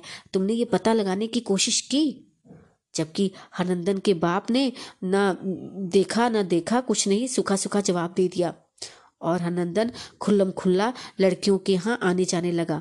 तब वे हरनंदन का कुछ कर सकते हैं, और ताज्जुब नहीं कि जब हरनंदन की इस नई चाल चलन का पता लग भी गया हो, ऐसी हालत में तुम्हारा सम चाचा रुपया क्यों खर्च करने लगा बताओ। जब तो वह जहाँ तक जल्द हो सके सरला की शादी किसी के साथ हो जानी चाहिए। हाँ, मैंने तो आज ये भी सुना है कि तुम्हारा चाचा दूसरी वसीयतनामा तैयार कर रहा है। पारसनाथ, क्या ये तुमसे किससे कहा? बांदी, अरे आज राजा साहब का एक मुसाहिब अपने लड़के की शादी में नाचने के लिए बीड़ा देने के वास्ते मेरे यहाँ आया था, वहीं इस बात का जिक्र करता था। उसका नाम तो मैं नहीं याद कर पाऊंगी, भूल गई, अम्मा को याद होगा। हाँ, अम्मा को याद होगा। पारसनाथ, अच्छा, अगर ऐसा हुआ तो बड़ी मुश्किल हो जाएगी। बांदी, बेशक हो जाएगी। पारसनाथ, भला ये भी कुछ मालूम हुआ कि दूसरी वसीयतनामे में उसने क्या लिखा है? ये साला बुढ़ा मरता भी नहीं। बांदी, अरे तुम भी बड़े उतावले हुए जाते हो, भला इस बात का जवाब मैं कैसे दे सकती हूँ, और मैं उस कहने वाले से पूछ भी क्या सकती थी, ये भी तो सोचो। पारसनाथ, ठीक है, अगर ये बात ठीक है तो मैं समझता हूँ कि अपने चाचा को जहन्नुम में पहुँचा देने के सिवा मेरे लिए कोई और उचित कार्य नहीं है। बांदी, हाँ, अब इन सब बातों को तुम ही समझो, मगर मैं ये पूछती हूँ कि अब तक तुमने सरला की शादी का इंतज़ाम किया कि नहीं? अगर वह हो जाती तो सब बिखेरा ही खत्म हो जाता। पारस, ठीक है, मगर जब तक सरला शादी करने पर दिल से राजी ना हो जाए तब तक हमारा मतलब नहीं निकलता। मान लिया जाए कि अगर हमने उसकी शादी जबरदस्ती किसी के साथ कर दी और प्रकट होने पर उसने इस बात का हल्ला मचा दिया कि मेरे साथ जबरदस्ती की गई है, तब मेरे लिए बहुत बहुत बुराई पैदा हो जाएगी और शादी हो जाने के बाद भी उसे छिपाए रहना उचित नहीं होगा। ताज्जुब नहीं कि बहुत दिनों तक सरला का पता ना लगने के कारण मेरा चाचा उसकी तरफ से नाउमीद होकर अपनी कुल जायदाद खैरात कर दे या कोई दूसरी वसीयतनामा ही लिख दे। हमारा काम तो अब बस यही है कि सरला की शादी होने के बाद एक दफे किसी तरह उसे उसके सामने कर दिया जाए। हाँ, ये शादी मेरी इच्छा अनुसार हुई है, वो ऐसा अगर उनके सामने कह दे तो बात बन जाए। इसके अतिरिक्त हमारी गुप्त कमेटी ने भी यही निश्चय किया है कि चाचा साहब को किसी तरह खबर कर देना चाहिए जिसमें उन्हें दूसरा वसीयतनामा लिखने का मौका ना मिले। उन लोगों ने जो कुछ चाल सोची थी वह तो पूरी होती नजर नहीं आती। बांदी, वह कौन सी चाल? पारसनाथ, अरे वही कि मेरा चाचा खुद हरनंदन से रज हावर ये हुक्म दे देता कि सरला को खोज कर उसकी दूसरी शादी करा दी जाए। बस उस समय मुझे खैर खा बनने का मौका मिल जाता। मैं झट से सरला का प्रकट करके कह देता कि इसे हरनंदन के दोस्त डकुआ के काज से निकाल कर लाया हूँ, और बस उसकी शादी किसी दूसरे के साथ हो जाती। तब इसका पहले कि मेरा चाचा दूसरी वसीयत नाम लिखे, मैं उसे मार कर बखेड़ा मिटा देता। ऐसी अवस्था में मुझे उनके लिखे वसीयतनामे के अनुसार आधी दौलत तो अवश्य मिल जाती। इसके अतिरिक्त और भी बहुत सी बातें हैं जिन्हें तुम नहीं समझ सकती। खैर छोड़ो, मगर अब जो हम लोग करेंगे तो हम लोग ही पिछली कार्रवाई बिल्कुल जहन्नुम में ले जाए ऐसी करेंगे। चलिए अब देखते हैं कि आगे क्या सोचना है। खैर, तुम्हारे सरदर्द ठीक है? छोड़ो इन बातों को, कुछ अपनी भी सुनाओ। मुझे लगता है कि अब मेरी जो पिछली जितनी भी कार्रवाई है, जितनी भी मैंने मेहनत की है, वो सब जहन्नुम में मिल जाएगी, क्योंकि मेरे चचा हरनंदन के खिलाफ कोई कार्रवाई करने के लिए राजी ही नहीं हो रहे हैं। आज हरिहर सिंह ने भी यही बात कही थी। खाली तुम्हारे चाचा के मार जाने से कोई फायदा नहीं हो सकता। फायदा तभी होगा जब चाचा भी मर जाए और सरला भी अपनी खुशी से दूसरी शादी कर ले। मगर बड़े अफसोस की बात है कि मैं सरला को भी किसी तरह समझा न सका। मैं स्वयं कैदी बनकर उसके पास गया था और बहुत तरह से समझाया बुझाया, अपनी जान की भी दुहाई लगाई, उसके पिता की जान की भी दुआई लगाई, लेकिन उस लड़की पर ऐसा प्यार का भूत सवार है कि वो अपनी जान दे देगी लेकिन किसी से और से शादी नहीं करेगी। वाह रे प्यार, बेवकूफ़ बना के उल्टा उसने मुझे ही बेवकूफ़ बनाकर छोड़ दिया। बांदी, हाँ, तुम सरला के पास गए थे, अच्छा, तो वहाँ क्या हुआ? मुझसे खुलासा कहो, मुझे समझ नहीं आया कुछ। पारसनाथ, हाँ, पारस ने अपना सरला के पास जाने और वहाँ जो कुछ हुआ वो सब बयां किया। खैर, तो बांदी ने क्या कहा? अगर मैं सरला को दूसरे के साथ शादी करने पर राजी कर दूँ तो, और वह इस बात को खुशी से मजर कर ले तो क्या मुझे तुम इनाम दोगे? और मुझे क्या इनाम दोगे, पहले ये मुकर्रर कर दो। इतना सुनकर पारस ने उसके गले में हाथ डाल दिया और प्यार की निगाह से देखता हुआ खुशामद के ढंग से बोला, अच्छा, तुम मुझसे पहले पूछती हो कि मुझे क्या इनाम मिलेगा? तुम्हें शर्म नहीं आती? हालांकि तुम इस बात को बखूबी जानती हो कि यह सब कार्रवाई तुम्हारे ही लिए की जा रही है और इस काम में जो कुछ मिलेगा उसका मालिक सिवा तुम्हारे दूसरा और कोई नहीं हो सकता। तुम जो कुछ हाथ उठाकर मुझे दे दोगी वही मेरा होगा। बांदी, ये सब ठीक है, मुझे तुमसे रुपए पैसे का लालच कुछ भी नहीं है, मैं तो सिर्फ तुम्हारी मोहब्बत चाहती हूँ। मगर क्या करूँ, अम्मा के मिजाज के में ना थोड़ा लालच है। आज की बात में तुम्हारा जिक्र आ गया था, तब अम्मा तो बोल उठी कि मैं तो 2 ही 3 दिन की मेहनत से सरला को राजी कर लूँ। मैं ही नहीं बल्कि मेरी तरकीब से तू भी वह काम कर सकती है, मगर मुझे फ़ायदा ही क्या जो इतना सिर खपाऊँ। मैंने बहुत कुछ कहा, अम्मा वह तरकीब मुझे बता दो। मैंने उनका काम भी किया, उनकी खुशामद भी की, लेकिन उस औरत ने सिर्फ एक ही बात कही, मैं उनका काम कर दूं तो मुझे भी कुछ फ़ायदा होगा। मगर उन्होंने मानी ही नहीं, बस एक ही बात पर अटी रही। खैर, अब पूछूंगी, जाती हूँ, बात करती हूँ, क्या कहती हैं। देखो तो किसी के किए ना हो सके वह हम लोग कर सकती हैं। तो उन्हीं की बात मुझे इस समय याद आ गई, तब मैं तुमसे कह बैठी, ये अगर मैं ऐसा करूँ तो मुझे क्या इनाम मिलेगा, नहीं तो मैं भला तुमसे क्या मांगूंगी। खैर, इन बातों को जाने दो, अम्मा तो पागल हो गई हैं। तुम जा जो कुछ कह रहे हो करो, उनकी बातों पर ध्यान ना दो। पारसनाथ, नहीं, तुम्हें ऐसा ना कहना चाहिए। आखिर जो कुछ तुम्हारी अम्मा के पास है या रहेगा वह सब तुम्हारा ही तो है, और अगर मैं इस समय उनकी इच्छा अनुसार कुछ करूँगा तो उसमें तुम्हारा ही तो फ़ायदा है। मेरे दिल का हाल तो तुम जानती हो कि तुम्हारे मुकाबले में मुझे किसी चीज़ की कोई हकीकत नहीं समझ आती। खैर, पहले ये बताओ कि वे क्या चाहती हैं। बांदी, अजी जान भी दो तब भी उनके लिए कम नहीं है। खैर, जाने दो, क्या कहूँ, वो बताएंगी नहीं। अरे वह तो कहेंगी कि अपने घर उठाकर दे दो, तो क्या कोई अपना घर उठाकर दे देगा। पारसनाथ, और कोई चार ना दे, मगर मैं तो अपना घर तुम्हारे ऊपर न्यौछावर कर दूंगा। असु, मैं सब कुछ कर सकता हूँ, तुम कहो सो तो सही। हाँ, मतलब तो अपना काम होने से है।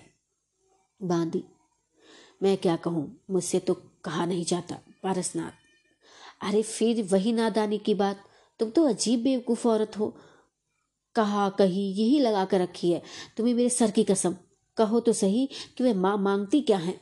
बांदी कहती थी कि इस समय तो सरला के कुछ कहने मुझे दे दो, और जो ब्याह वाले दिन उस वक्त उसके बदन पर थे जब तुम लोगों ने उसे घर से बाहर निकाला था, और जब तुम्हारा काम हो जाए, अर्थात सरला प्रसन्नता से दूसरे के साथ शादी कर ले, बल्कि सभी से खुल्लम खुल्ला कह दे कि हाँ, ये शादी मैंने अपनी खुशी से की है, तब 10,000 रुपया नगद मुझे दे देना। हाँ, मगर वे चाहती हैं कि रुपए की बाबत आप एक पुर्जा पहले ही लिखकर उन्हें दे दें। बस यहाँ तो बात है, अम्मा जी जो कहती थी। क्या करें उनके दिमाग का, उनके लालच का। मैं तो खुद ही उनके लालच से बहुत दुखी हूँ, लेकिन क्या करूँ, उनके अधीन हूँ। बाकी तुम जानते हो कि मुझे कुछ नहीं चाहिए, मुझे सिर्फ तुम्हारी मोहब्बत चाहिए। पारसनाथ, तो इसमें हर्जी क्या है, आखिर वह रुपया जो मुझे मिलेगा तुम्हारा ही तो है। फिर आज अगर 10,000 देने का पुर्जा मैं लिख ही दूंगा तो क्या हर्ज है। मगर हाँ, एक बात जरा मुश्किल है। बांदी, वह क्या। पारस, गहने जो सरला के बदन पर थे ना, उनमें से आधे के लगभग तो हम लोगों ने बेच डाले हैं। बांदी, तो हर्जी क्या है, जो कुछ है उन्हें दे दो, मैं उन्हें कह सुनकर ठीक कर लूँगी। आखिर कुछ भी मेरी बात मानेंगी या नहीं, ऐसे ही जिद करने पर उतारू होंगी तो मैं उनका साथ ही छोड़ दूंगी। वाह, जिसे मैं प्यार करती हूँ उसी को वह मनमानी सतावे, ऐसा तो मैं नहीं देख सकती, ये मुझसे बर्दाश्त ना हो सकेगा। अच्छा, तो बुलाऊं निगोड़ी अम्मा को कि नहीं। पारसनाथ, हाँ, बुलाओ, पुर्जा तो मैं इसी समय लिख दूंगा और बचे हुए गहने कल इसी समय लेकर हाजिर हो जाऊँगा। मगर हाँ, तुम उन्हें निगोड़ी क्यों कहती हो, बड़ी हैं, उन्हें ऐसा नहीं कहना चाहिए। बांदी, उफ, जबकि वह मेरी तबीयत के खिलाफ करके मेरा दिल जलाती हैं तो मैं उन्हें निगोड़ी क्यों ना कहूँ। मेरी मर्जी, मेरा दिल जलता है, दिल से आह निकलती है। इतना कहकर बादी चली गई और थोड़ी ही देर में अपनी अम्मा को साथ लेकर चली आई। उस समय उसकी निकोड़ी अम्मा के हाथ में कलम, दवात और कागज़ भी मौजूद था। बड़े बड़े मर्तबे हो गए, अल्लाह सलामत रखे इत्यादि कहती हुई वह पारसनाथ के पास बैठकर धीरे धीरे बातें करने लगी और थोड़ी ही देर में उल्लू बनाकर उसने पारसनाथ से अपनी इच्छा अनुसार पुर्जा लिखवा लिया। मामूली सिन्नामे के बाद उस पुर्जे का मजमून ये था: बांदी भी अम्मा जान रसूलवादी, मैं इकरार करता हूँ कि उसकी कोशिश से अगर सरला, जो कि हमारे कब्जे में है, मेरी इच्छा अनुसार हरनंदन के अतिरिक्त किसी दूसरे के साथ प्रसन्नतापूर्वक विवाह कर लेगी तो मैं रसूलवादी को 10,000 रुपये नगद दूंगा। पुर्जा लिखवा कर बुढ़िया विदा हुई और बादी पारसनाथ को अपने नखरे का आनंद दिखाने लगी। मगर पारसनाथ के लिए खुशकिस्मती का समय घंटे भर से ज़्यादा देर तक के लिए ना था, क्योंकि इसी बीच में नौकरानी ने हरनंदन बाबू के आने की इतला दी, जिसे सुनकर पारसनाथ ने बादी से कहा, लो तुम्हारे हरनंदन बाबू आ गए, अब मुझे विदा करो। बादी, अरे मेरे को होंगे, मेरे काहे को, जिसके होंगे उसके होंगे, मैं तो तुम्हारे काम का ख्याल करके ही उन्हें अपने यहाँ आने देती हूँ, नहीं तो मुझे गरज ही क्या पड़ी है। पारसनाथ, अरे उनकी गरज तो कुछ नहीं, मगर रुपए की ज़रूरत तो है। बांदी, जी नहीं, मुझे रुपए की भी लालच नहीं है, मैं तो मोहब्बत की भूखी हूँ, सो तुम्हारे सिवा और किसी में देखती नहीं। पारसनाथ, अच्छा तो अब हरनंदन से मेरे का काम निकलेगा।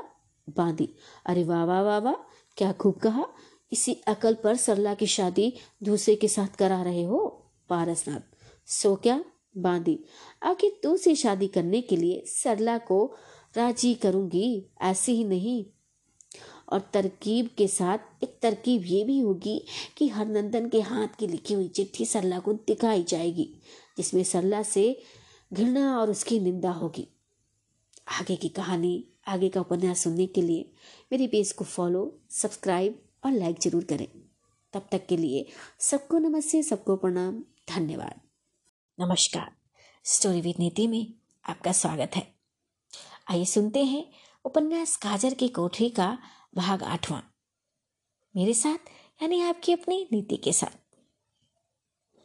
तो अब तक आपने जाना कि बांदी और उसकी अम्मा की चालाकी ने पारसनाथ जैसे दुष्ट व्यक्ति से भी कागजात पर दस्तखत ले लिए हैं।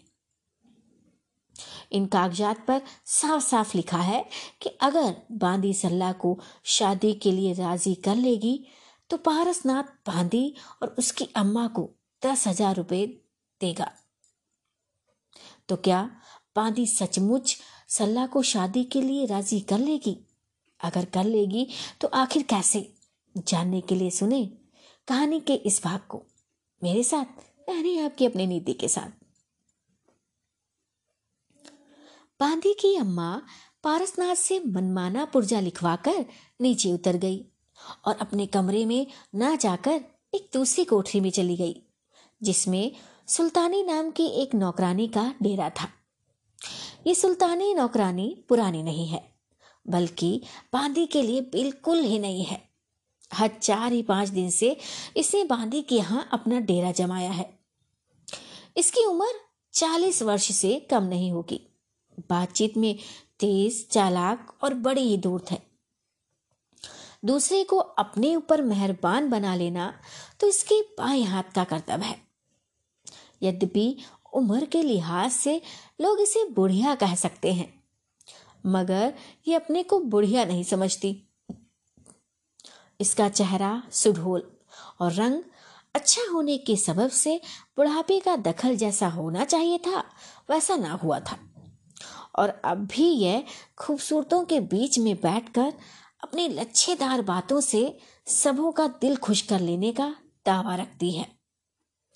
इसे बांदी के घर पहुंचकर उसकी अम्मा को खुश कर लिया और उसकी नौकरानी या मुसाहब बनकर रहने लगी।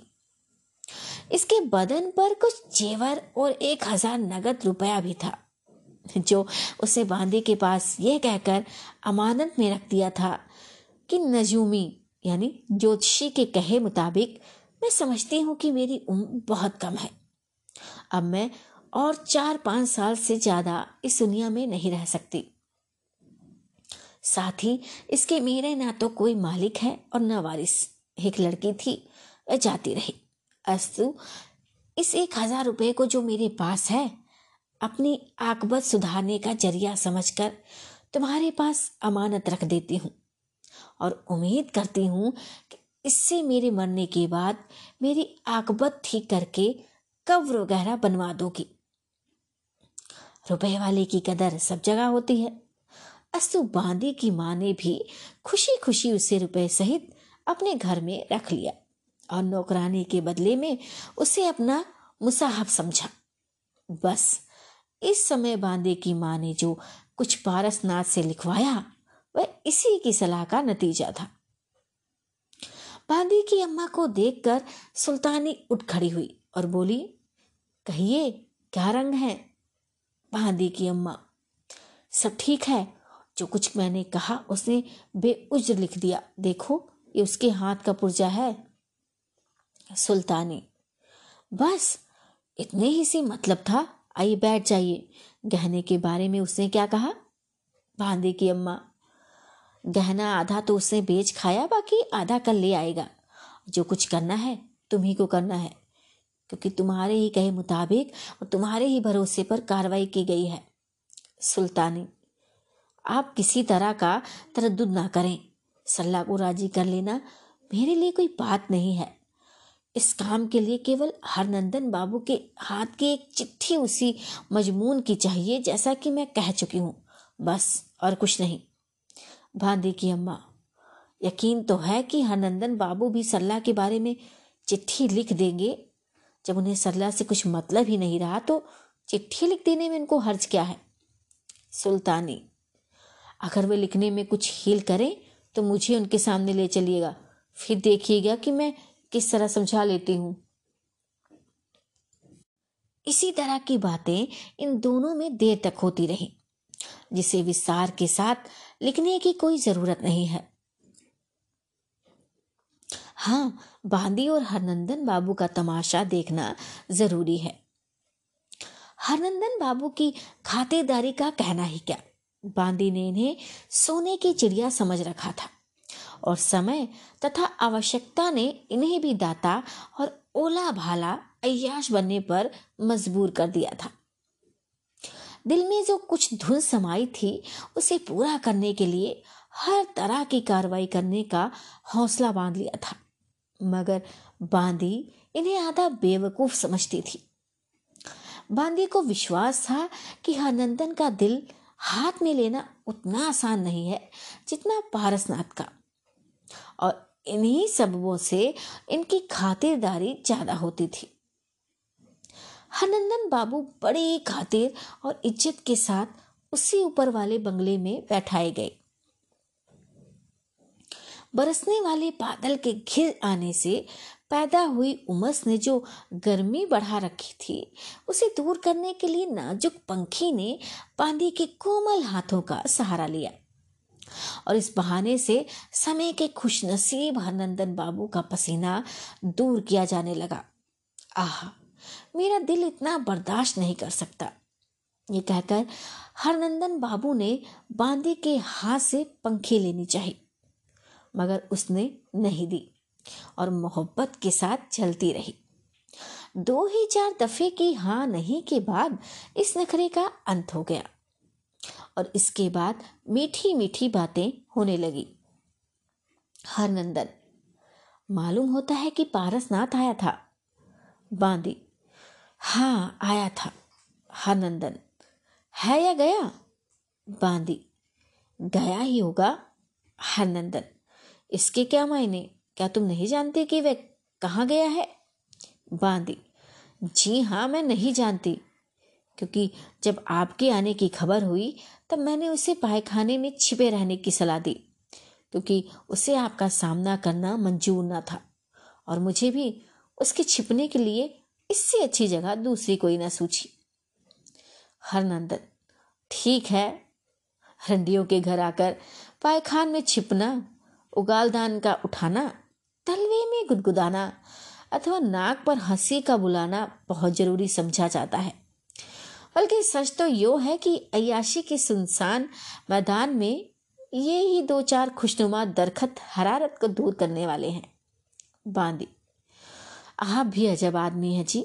मालूम होता है आपने खानगियों के बहुत से किस्से सुने हैं, मगर किसी खानदान रंडी की शराफत का अभी अंदाजा नहीं किया है। हनंदन, ठीक है, या अगर अंदाजा किया है तो पारसनाथ ने। बांदी, ये दूसरी बात है, जैसा मुंह वैसी थपेड़। ना मैं उसके लिए रंडी हूँ और ना वह मेरे लिए लायक सरदार।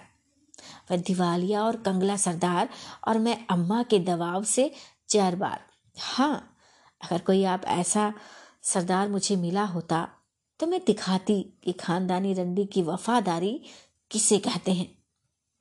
शारदा की कसम, हम लोग उन खानगियों में नहीं हैं जिन्होंने हमारी कौम की बदनामी कर रखी है। हरनंदन प्यार से बांदी को अपनी तरफ खींचकर बोला, बेशक बेशक, मुझे भी तुमसे ऐसी उम्मीद है और इसी ख्याल से मैंने अपने के तुम्हारे हाथों बेच भी दिया है। बांदी हरनंदन के गले में हाथ डालकर बोली, मैं तो तुम्हारे कहने से और तुम्हारे काम का ख्याल करके उस मुंडी काटे से दो दो बातें भी कर लेती हूँ, नहीं तो मैं उसके नाम पर थूकना भी नहीं चाहती। हरनंदन इस बहस को बढ़ाना उचित न जानकर और बांदी को बगल में दबाकर बोला, मारो खम्भक्त को, जाने भी दो, कहाँ का पचड़ा ले बैठी हो। अच्छा ये बताओ, वह कब से बैठा हुआ था। बांदी, खम्भक्त 2 घंटे से मगज चाट रहा था। हरनंदन, अच्छा मेरा जिक्र तो आया ही होगा, क्यों। बांदी, अब भला इसका भी कुछ पूछना है। हरनंदन, क्या क्या कहता था। बांदी, बस वही सरला वाली बातें। मैंने तो उस खम्भक्त से कई दफ़े कहा कि अब हरनंदन बाबू सरला से शादी नहीं करेंगे, मतलब नहीं करेंगे, मगर उसको विश्वास ही नहीं होता, और विश्वास ना होने का एक सबब भी तो है।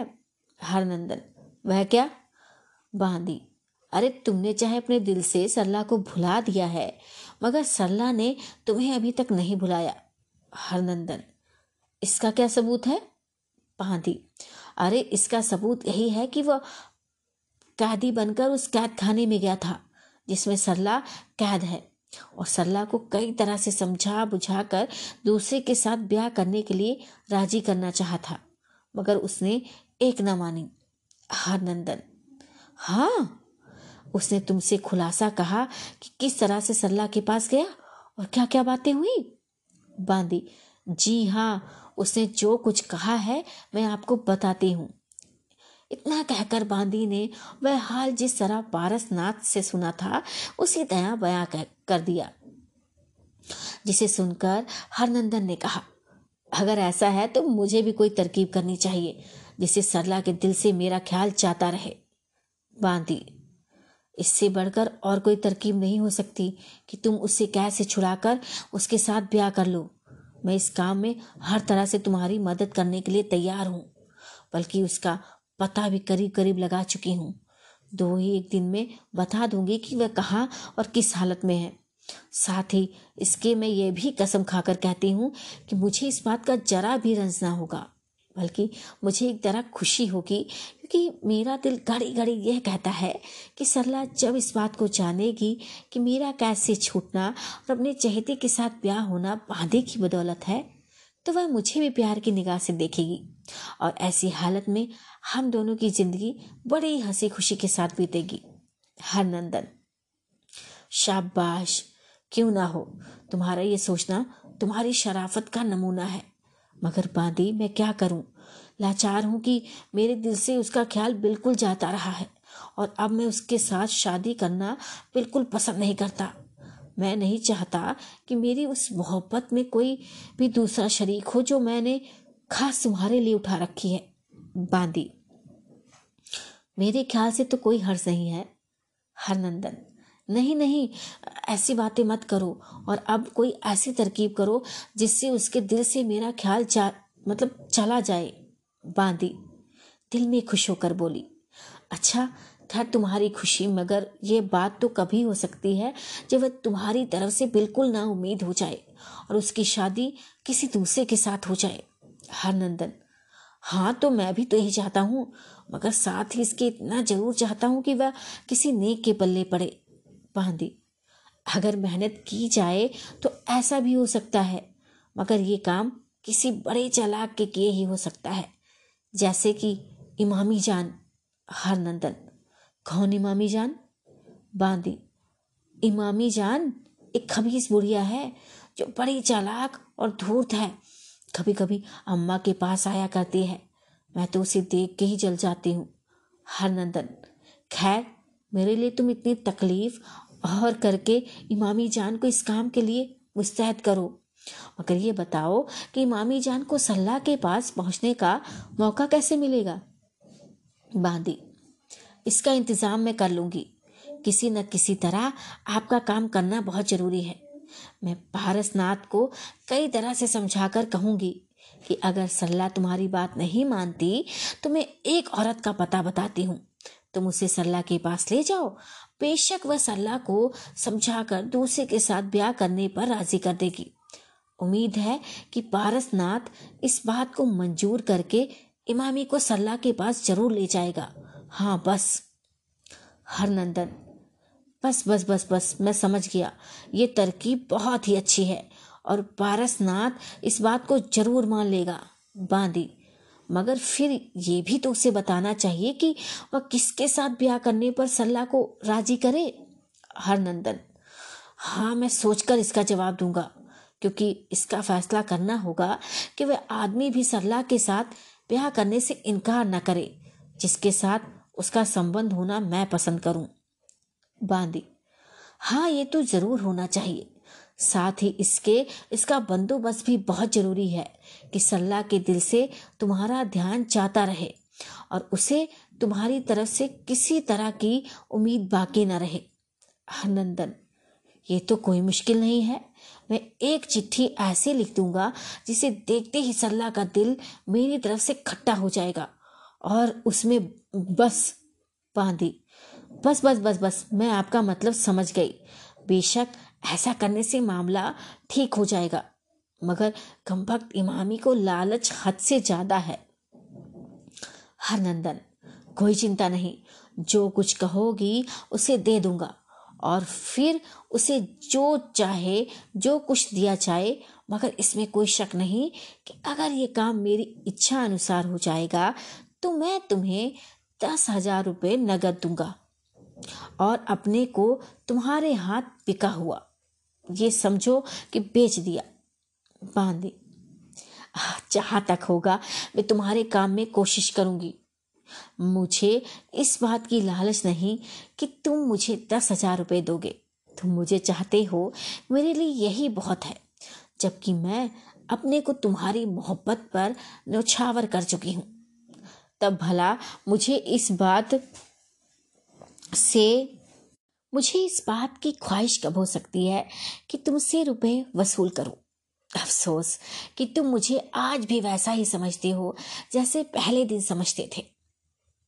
इतना कहकर बांदी नखरे में 2-4 बूंद आंसू को बहाकर आंचल से आंख पोंछने लगी। हरनंदन ने भी उसके गले में हाथ डालकर कसूर की माफ़ी मांगी और एक अनूठे ढंग से उसे प्रसन्न करने का विचार किया। इसके बाद क्या हुआ सो कहने की कोई ज़रूरत नहीं, बस इतना ही काफ़ी है कि हरनंदन 2 घंटे तक और बैठे तथा इसके बाद उन्होंने अपने घर का रास्ता लिया। आगे की कहानी, आगे का उपन्यास सुनने के लिए मेरे पेज को फॉलो करें, सब्सक्राइब करें, लाइक करें। तब तक के लिए सबको नमस्ते, सबको प्रणाम, नमस्कार। स्टोरी विद नीति में आपका स्वागत है। आइए सुनते हैं उपन्यास काजर की कोठरी का भाग 9वां, मेरे साथ यानी आपकी अपनी नीति के साथ।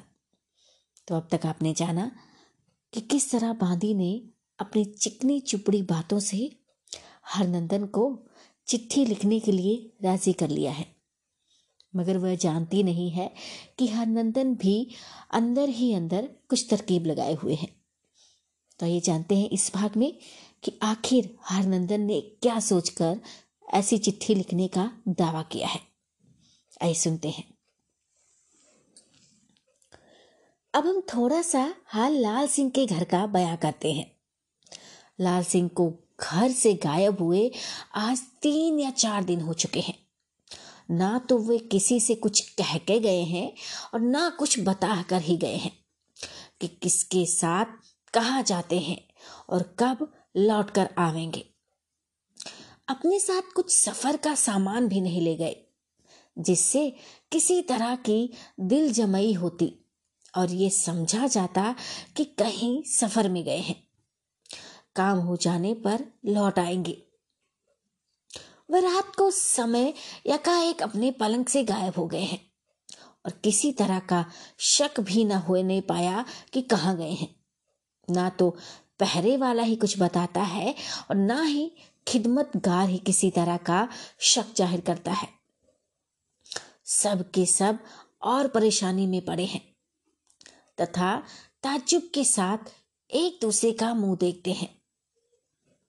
इसी तरह पारसनाथ भी परेशान चारों तरफ घूमता है और अपने चाचा का पता लगाने की फिक्र कर रहा है। उसने भी लाल सिंह की तलाश में कई आदमी भेजे हैं मगर उसका ये उद्योग चचा की मोहब्बत के ख्याल से नहीं है, बल्कि इस ख्याल से है कि कहीं ये कार्रवाई भी किसी चालाकी के ख्याल से ना की गई हो।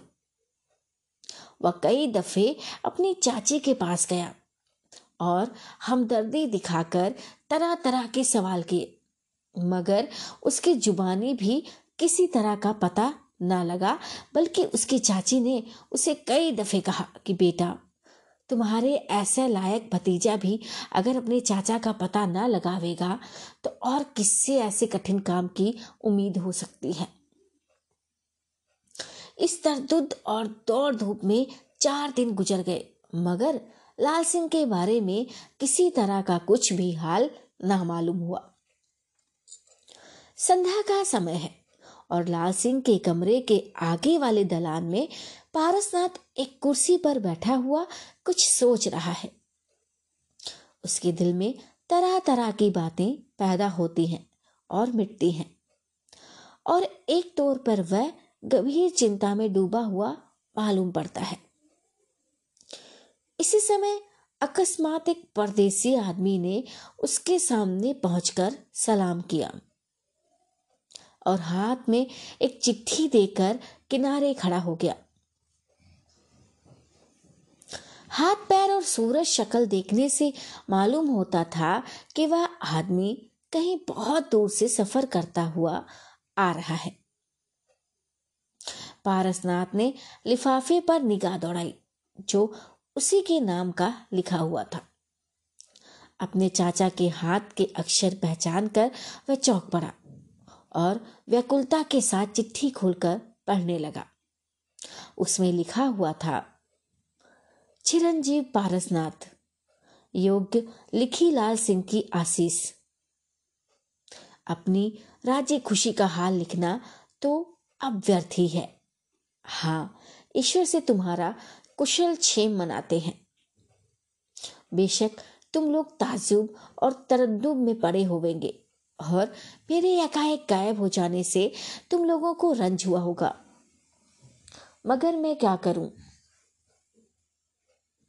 अब मैं किसी को अपना मुंह नहीं दिखाना चाहता। अपनी दिली उलझनों से लाचार होकर मुझे ऐसा करना पड़ा। सरला के गायब होने और हरनंदन की अय्याशी ने मेरे दिल पर गहरी चोट पहुंचाई है। अब मैं गृहस्थ आश्रम में रहना और किसी को अपना मुंह दिखाना पसंद नहीं करता, इसलिए बिना किसी से कुछ कहे सुने चुपचाप यहाँ चला आया और आज इस आदमी के सामने ही सिर मुड़ाकर संन्यास ले लिया है। अब मुझे ना तो गृहस्थी से कुछ सरोकार रहा है और ना अपनी मिल्कियत से कुछ वास्ता। जो कुछ वसीयतनामा में लिख चुका हूं, आशा है कि तुम ईमानदारी के साथ उसी के मुताबिक कार्रवाई करोगे तथा मेरे रिश्तेदारों को धीरज और दिलासा देकर रोने कल्पने से बाज रखोगे। आज मैं इस स्थान को छोड़ अपने गुरु जी के साथ बदरी के आश्रम की तरफ जाता हूं और उधर ही किसी जंगल में तपस्या करके शरीर त्याग दूंगा। अब हमारे लौटने की रत्ती भर भी आशा नहीं रखना और जिस तरह मुनासिब समझना घर का इंतजाम करना। लाल सिंह। चिट्ठी पढ़कर पारसनाथ तबीयत में तो बहुत खुश हुआ, मगर जाहिर में रोनी सूरत बनाकर अफसोस करने लगा और 10-20 बूंद आंसू की गिराकर उस चिट्ठी लाने वाले से यूं बोल। पारसनाथ, तुम्हारा नाम क्या है भाई? आदमी। लोकनाथ। पारसनाथ, मकान कहाँ है? काशी जी। पारसनाथ, हमारे चाचा साहब ने तुम्हारे सामने ही संन्यास लिया था। लोकनाथ, जी हाँ, उस समय जो कुछ उनके पास था 200 रुपये मुझे देकर बाकी सब दान कर दिया और ये चिट्ठी जो पहले लिख रखी थी देकर कहा कि ये चिट्ठी मेरे भतीजे पारसनाथ के पास पहुंचा देना और जो 200 रुपये हमने तुम्हें दिए हैं उसे इसी की मंजूरी समझना। दूसरे दिन जब वे दंड कमंडल के लिए हरिद्वार की तरफ गए तब मैं भी किराए के इक्के पर सवार होकर इस तरफ रवाना हो गया हूँ। पारसनाथ, अफसोस, ना मालूम चाचा साहब को ये क्या सोची। उनका अगर पता मालूम हो तो मैं उनके पास जरूर जाऊं और जिस तरह हो घर लिवा लाऊं। अगर संन्यास ले लिया है तो क्या हुआ, अलग बैठे रहेंगे, हम लोगों को आज्ञा दिया करेंगे। उनके सामने रहने से ही हम लोगों को आसरा बना रहेगा। लोकनाथ, एक तो अब उनका पता लगाना ही कठिन है, दूसरे वाह ऐसे कच्चे सन्यासी नहीं हुए हैं जो किसी के समझाने बुझाने से घर लौट आवेंगे। जब आप लोग उनका ध्यान छोड़ दें और घर गृहस्थी के धंधे में लगे। पारसनाथ, तो क्या अब हम लोग उनकी तरफ से बिल्कुल निराश हो जाएं? लोकनाथ, निसंदेह। अच्छा, अब मुझे विदा कीजिए तो मैं अपने घर जाऊं। पारसनाथ, नहीं, अभी तुम विदा ना किए जाओगे। अभी मैं हवेली में जाकर औरतों को ये संवाद सुनाऊंगा। कदाचित चाची साहिबा को तुमसे कुछ पूछने की जरूरत पड़े। इसके बाद उनकी आज्ञा अनुसार कुछ देकर तुम्हारी विदाई की जाएगी, तब तुम अपने घर चले जाना। लोकनाथ, ठीक है भाई, आप इसी समय महल जाकर अपनी चाची साहिबा से जो कुछ कहना सुनना हो कह सुन लें। यदि उन्हें कुछ पूछना हो तो मैं जवाब देने के लिए तैयार हूँ, परंतु किसी के रोकने से मैं यहाँ रुक नहीं सकता और न विदाई या भोजन के तौर पर कुछ ले ही सकता हूँ, क्योंकि ऐसा करने के लिए लाल सिंह ने कसम दिला दी है, बल्कि यहाँ तक कसम देकर कह दिया है कि जब तक तुम वहाँ रहना तब तक अन्न जल तक न छूना। इसलिए मैं कहता हूँ कि मुझे यहाँ से जल्द छुट्टी दिलाइए, क्योंकि इस इलाके से बाहर हो जाने के बाद ही मैं अपने खाने पीने का बंदोबस्त कर सकूँगा और मुझे इस काम की पूरी मजदूरी लाल सिंह जी दे गए हैं। अस्तु, अब मैं उनकी कसम को टालकर अपना धर्म नहीं बिगाड़ूंगा। लोकनाथ की बातें सुनकर पारसनाथ को थोड़ा ताज्जुब हुआ, मगर वास्तव में ये सब बातें उसकी दिली खुशी को बढ़ाती जाती थी। वह हाथ में चिट्ठी लिए वहां से उठा और सीधे अपनी चाची के पास चला गया। जो कुछ देखा सुना था बयां करने के बाद उसे लाल सिंह की चिट्ठी पढ़कर सुनाई। सब कुछ सुनकर जवाब में उसकी चाची ने कहा, हाँ वह तो होना ही था, वे पहले से ही कहते थे कि हम संन्यास ले लेंगे। उन्होंने तो जो कुछ सोचा सो किया, मगर दुर्दशा अब हम लोगों की है। इतना कहकर लाल सिंह की स्त्री आंखों से आंसू गिराने लगी। पारसनाथ ने उसे बहुत कुछ समझा बुझाकर शांत किया और लोकनाथ के बारे में पूछा कि वह जाने को तैयार है, जब तक यहाँ रहेगा पानी भी ना पिएगा, उसे क्या कहा जाए। लाल सिंह की स्त्री ने जवाब दिया, मुझे तुम्हारी बातों पर विश्वास है और ये चिट्ठी भी ठीक उनके हाथ की लिखी हुई है। फिर भी मैं उस आदमी से क्या और उसे किस लिए अटकाऊंगी। तुम जाओ और उसे विदा करके मेरे पास आओ। पारसनाथ खुशी खुशी बाहर गया। जहां उसने 2-4 बातें करके लोकनाथ को विदा कर दिया। इसके बाद खुशी खुशी एक चिट्ठी लिखकर अपने खास नौकर के हाथ किसी दोस्त के पास भेजकर पुनः महल के अंदर चला गया। आज हम फिर हरनंदन को और उनके दोस्त राम सिंह को एक साथ हाथ में हाथ दिए उसी बाग में देखते हैं जहां वह पहले सैर करते देखे गए थे। ये तो उन दोनों में बहुत देर से बातें हो रही हैं, मगर हमें इस समय की थोड़ी सी बातों को लिखना जरूरी जान पड़ता है। राम सिंह, ईश्वर ना करे कोई इन कमबख्त रंडियों के फेर में पड़े। इनकी चालबाजियों को समझना बड़ा ही कठिन है।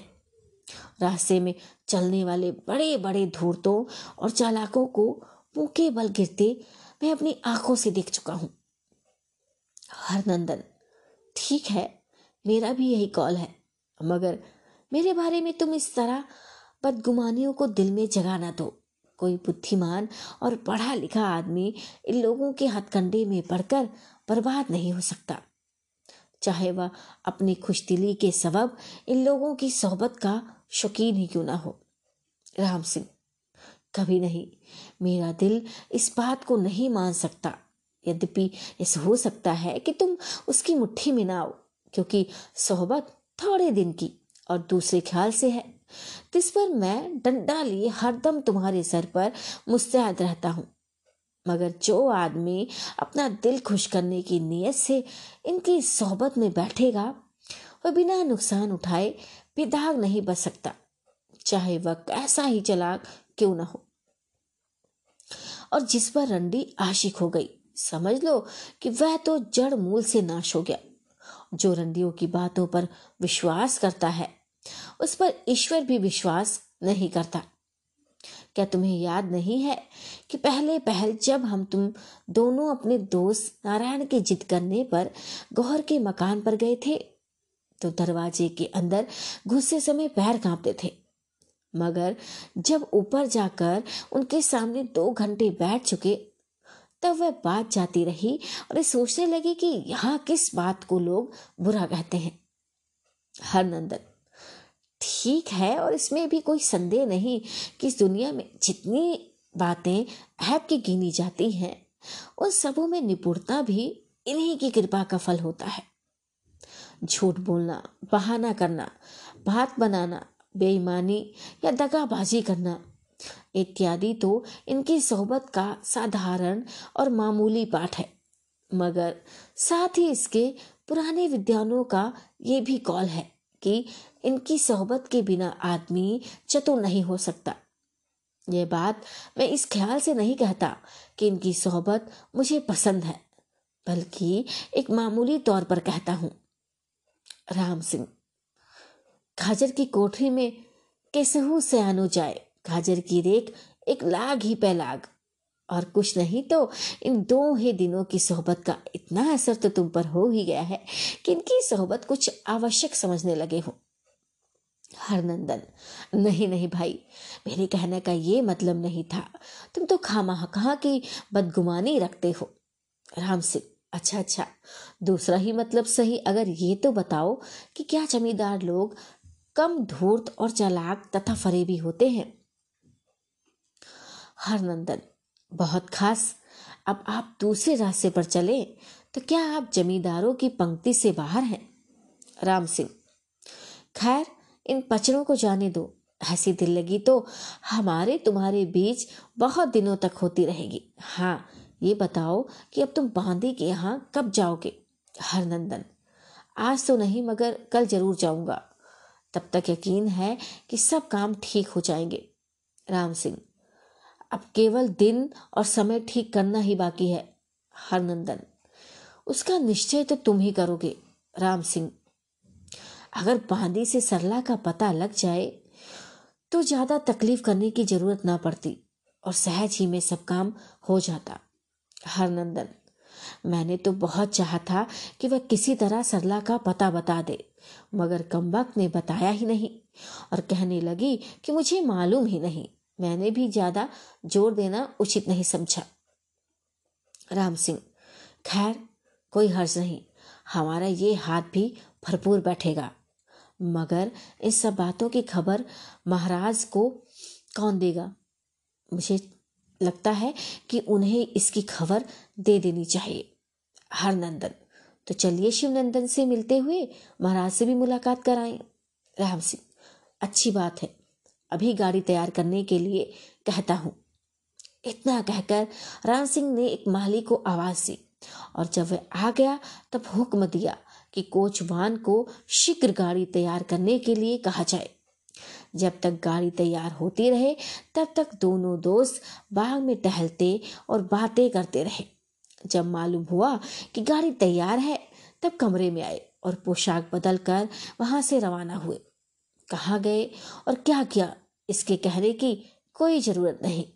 हाँ, इस जगह पर थोड़ा सा हाल पारसनाथ का जरूर लिखेंगे, जिसने इन दोनों को बाजार में गाड़ी पर सवार जाते देखा था और चाहा था कि किसी तरह इन दोनों का सत्यानाश हो जाए तो बेहतर है। कहानी का अगला भाग यानी कि उपन्यास का अगला भाग सुनने के लिए मेरे पेज को फॉलो करें, चैनल को सब्सक्राइब करें, लाइक करें, शेयर करें। तब तक के लिए सबको नमस्ते, सबको प्रणाम, नमस्कार। स्टोरी विद नीतू में आपका स्वागत है। आइए सुनते हैं उपन्यास काजर की कोठरी का भाग 10वां, मेरे साथ यानी आपकी अपनी नीति के साथ। पारसनाथ बाजार को तय करता हुआ ऐसी जगह पहुंचा जहां से बहुत तंग और गंदी गलियों का सिलसिला जारी होता था और इन गलियों में घूमता हुआ एक उजाड़ मोहल्ले में पहुंचा जहां दिन दोपहर के समय भी आदमियों को जाते डर मालूम पड़ता था। यहां पर एक मजबूत मगर पुराना मकान था जिसके दरवाजे पर पहुंचकर पारसनाथ ने कंडी खटखटाई। थोड़ी देर बाद किसी ने भीतर से पूछा, कौन है? इसके जवाब में पारसनाथ ने कहा, गुलर का फूल। दरवाजा खुला और पारसनाथ उसके अंदर चला गया। इसके बाद मकान का दरवाजा भी बंद हो गया। इस मकान की भीतरी कैफियत बयान करने की इस समय कोई ज़रूरत नहीं है, क्योंकि हम मुख्तसर ही में उन बातों को बयां करना चाहते हैं जिन्हें असल फैक्ट कह सकते हैं। एक लंबे चौड़े दालान में पारसनाथ के कई दोस्त और मददगार बैठे आपस में बातें और दम भर पर गांजे का दम लगाकर मकान को सुवासित कर रहे हैं। इस मंडली में हमारा पुराना परिचित हरिहर सिंह भी बैठा हुआ था। पारसनाथ क्या देखकर सब उठ खड़े हुए और हरिहर सिंह ने बड़ी खातिर से पास बैठाकर बात करना शुरू किया। हरिहर सिंह, कहो दोस्त, क्या रंग ढंग है वहाँ के? पारसनाथ, बहुत अच्छा है, आनंद ही आनंद दिखता है। हमारे मामले का पुराना कोड भी निकल गया और अब हम लोग इस तरह से बेफिक्र होकर अपना काम करने लायक हो गए हैं। हरिहर सिंह, कहो कहो, जल्दी कहो, क्या हुआ? वे कॉर्ड कौन सा था और कैसे निकल गया? दूसरा, हाँ यार सुनाओ तो सही, यह तो तुम बड़ी खुशखबरी लाए। पारसनाथ, बेशक खुशखबरी की बात है, बल्कि यूं कहिए कि हम लोगों के लिए इससे बढ़कर खुशखबरी हो ही नहीं सकती। हरिहर सिंह, भला कुछ कहो भी कि यूं ही जी ललचाया करोगे? पारसनाथ, सच यूं है कि दम लगा लेंगे तभी कुछ कहेंगे। दूसरा, अरे यार क्या करते हो? तैयार चिलम पारसनाथ की तरफ बढ़ाकर, अरे लीजिए दम भी तैयार है, बस बात बताइए क्या है? पारसनाथ, हम लोगों को अपने कमबख्त चचा लाल सिंह का बड़ा ही डर लगा हुआ था। ये सोचते थे कि कहीं ऐसा ना हो कि कमबख्त दूसरा ही वसीयतनामा लिखकर हमारी सब मेहनत की मिट्टी कर दे। ऐसी हालत में सरला की दूसरी शादी दूसरे के साथ हो जाने पर भी इच्छा अनुसार लाभ ना होता और इसी सबब से हम लोग उसे मार डालने का भी विचार कर रहे थे, है ना? तीसरा, हाँ, तो क्या हुआ, मर गया क्या साला? पारसनाथ, अरे मरा तो नहीं पर मरे के बराबर हो गया है। हरिहर सिंह, अच्छा वो कैसे? तुमने तो कहा था कि वह कहीं चला गया है। पारसनाथ, हाँ ठीक है, ऐसा ही हुआ था, मगर आज उसके हाथ की लिखी हुई एक चिट्ठी मुझे मिली जिसे एक आदमी लेकर मेरे पास आया था। हरिहर सिंह, उसमें क्या लिखा था? पारसनाथ, ये लो, खुद ही पढ़ लो और हमारे इन दोस्तों को भी सुना दो। हरिहर सिंह, बस बस बस, अब हमारा काम हो गया। जब उसने सन्यासी ले लिया है तब उसे अपनी जायदाद पर किसी तरह का अधिकार न रहा और न वह किसी तरह का वसीयतनामा ही लिख सकता है। ऐसी अवस्था में केवल सरला की शादी ही किसी दूसरे के साथ हो जाने से काम चल जाएगा और किसी को किसी तरह का उज्र न रहेगा, मगर एक बात की कसर जरूर रह जाएगी। पारसनाथ, वह क्या? हरिहर सिंह, अरे यही कि शादी हो जाने के बाद सरला अपने मुंह से किसी बड़े बुजुर्ग या प्रतिष्ठित आदमी के सामने कह दे कि शादी मेरी प्रसन्नता से हुई है। पारसनाथ, हाँ ये बात बहुत जरूरी है, मगर मैं इसका भी पूरा पूरा बंदोबस्त कर चुका हूँ। हरिहर सिंह, वह क्या? पारसनाथ, बांदी ने इस काम के लिए एक बुढ़ी खन्नास को ठीक कर दिया है और सरला को दूसरे के साथ शादी करने पर राजी कर लेगी। हरिहर सिंह, मगर मुझे विश्वास नहीं होता कि सरला इस बात को मंजूर कर लेगी या किसी के कहने सुनने से मतलब मान जाएगी। और उस रोज तुम ही ने तो सरला से बातें करके देख लिया है। पारसनाथ, ठीक है, मगर उसके लिए बांदी की माँ ने जो चालाकी खेली है ना, वह भी साधारण नहीं है। हरिहर सिंह, सो क्या? पारसनाथ, अरे उसने हरनंदन से एक चिट्ठी लिखवा ली है कि मुझे सरला के साथ शादी करना स्वीकार नहीं है और जो नौजवान और कुंवारी लड़की घर से निकलकर कई दिन तक गायब रहे उसके साथ शादी करना धर्मशास्त्र के विरुद्ध है, इत्यादि इत्यादि। इसके अतिरिक्त हरनंदन ने उस चिट्ठी में और भी कई ऐसी गंदी बातें लिखी हैं जिन्हें पढ़ते ही सरला आग हो जाएगी और हरनंदन का मुंह देखना भी पसंद नहीं करेगी। हरिहर सिंह, अगर हरनंदन ने ऐसे लिख दिया है तो कहना चाहिए कि अब हमारे काम में किसी तरह की अनस बाकी न रही। पारसनाथ, ठीक है, मगर दो बातें बांदी ने हमारे इच्छा के विरुद्ध की हैं। हरिहर सिंह, वह क्या? पारसनाथ, एक तो उसने सरला के गहने मुझसे ले लिए और काम हो जाने पर 10,000 रुपये नगद देने का भी इकरारनामा लिखा लिया है, बताओ। हरिहर सिंह, खैर इसके लिए कोई चिंता की बात नहीं है, जब इतनी दौलत मिलेगी तो 10,000 रुपया क्या कोई बड़ी बात नहीं है। पारसनाथ, हाँ यही तो मैंने भी सोचा। हरिहर सिंह, और दूसरी बात कौन सी है? पारसनाथ, दूसरी बात उसने हरनंदन की इच्छा अनुसार की है, क्योंकि अगर वह उस बात को कबूल ना करती तो हरनंदन उसको इच्छा अनुसार चिट्ठी ना लिख देता। इसके अतिरिक्त वह हरनंदन से भी कुछ रुपया ऐंठना चाहती थी। असुलाचार होकर मुझे भी वह कबूल करना ही पड़ा। हरिहर सिंह, खैर वह बात क्या है सो तो कहो। पारसनाथ, हरनंदन ने बांदी से कहा था कि मैं सरला से शादी ना करूँगा, मगर ऐसा जरूर होना चाहिए कि उसकी शादी मेरे दोस्त के साथ हो जिसमें मैं कभी कभी सरला को देख सकूं। अगर ऐसा तुम्हारे किए हो सके तो मैं चिट्ठी लिख देने के लिए तैयार हूं और चिट्ठी के अतिरिक्त काम हो जाने पर बहुत सा रुपया भी दूंगा। इसी से बांदी को हरनंदन की बात कबूल करनी पड़ी और बांदी को क्या, उस बुढ़िया खन्नास को रुपए के लालच ने घेर लिया और वह इस बात पर तैयार हो गई कि जिस आदमी के साथ शादी करने के लिए हरनंदन कहेंगे उसी आदमी के साथ शादी करने पर सरला को राजी करूंगी। हरिहर सिंह, खैर जो चाहो सो करो, मगर मैं तो समझता हूं कि अगर तुम कुछ और रुपया देने का इकरार बांदी से करते तो शायद ये पचड़ा ही बीच में ना। पारसनाथ, नहीं नहीं, मेरे दोस्त, ये काम मेरे अख्तियार के बाहर था, रुपए की लालच से नहीं निकल सकता था। मैंने बहुत कुछ बांदी से कहा और चाहा, मगर उसने कबूल नहीं किया।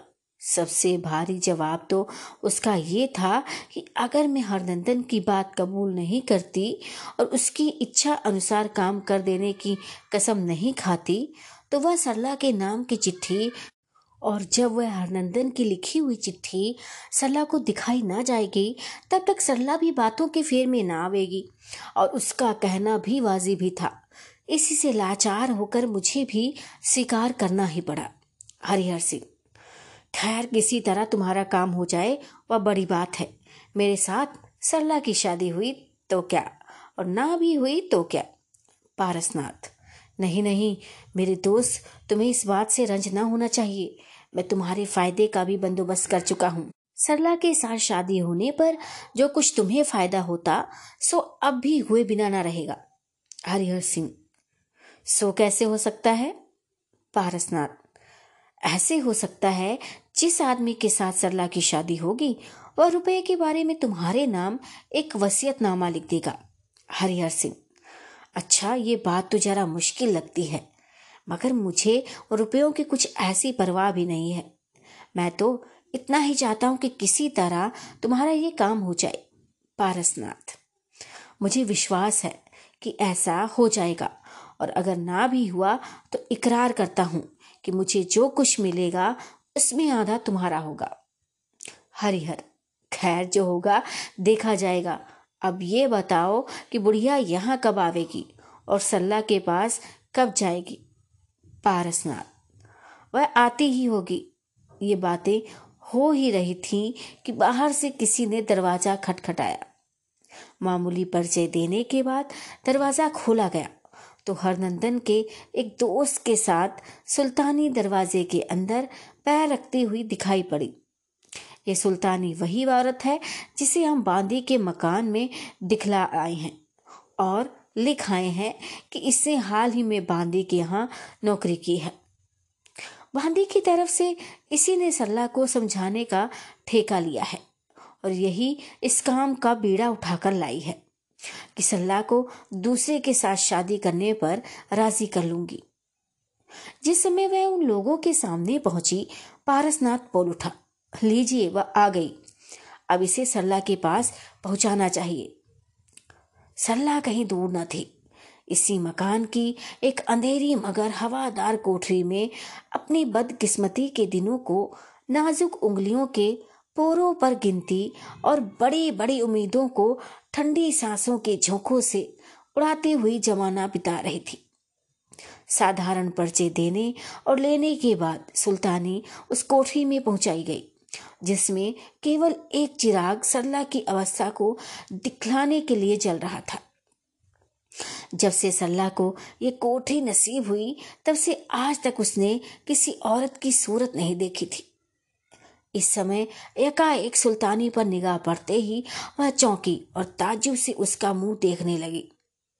सुल्तानी ने सरला के पास पहुंचकर धीरे से कहा, मुझे देखकर ये ना समझना कि तुम्हारे लिए कोई दुखदायी खबर या सामान अपने साथ लाई हूं, बल्कि मेरा आना तुम्हें दुख के अथाह समुद्र से निकालने के लिए हुआ है।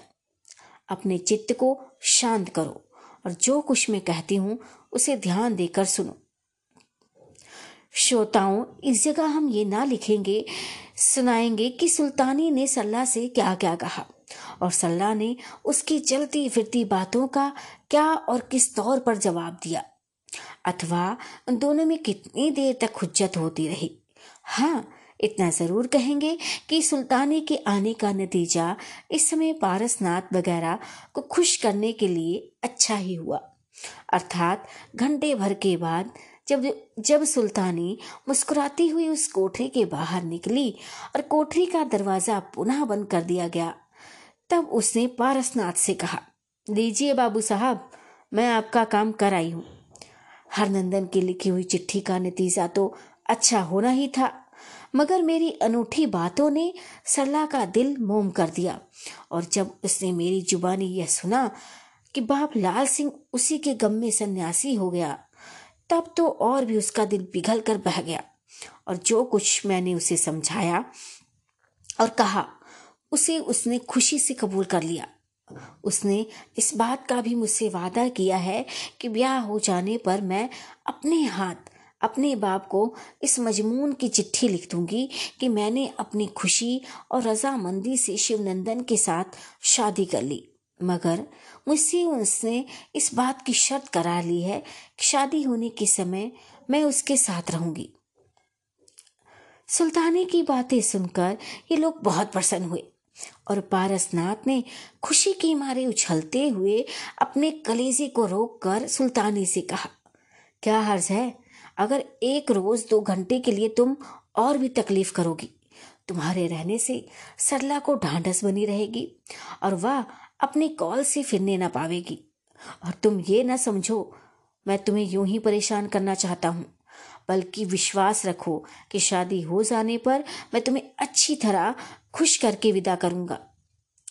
सुल्तानी ने खुश होकर सलाम किया और जिसके साथ आई थी उसी के साथ मकान के बाहर होकर अपने घर का रास्ता लिया।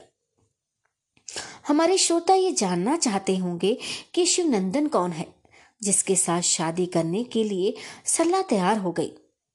इसके जवाब में हम इसे में इतना ही कहना काफी समझते हैं कि बांदी ने शिवनंदन के बारे में पारसनाथ से इतना ही कहा था कि शिवनंदन एक साधारण और बिना बाप माँ का गरीब लड़का है।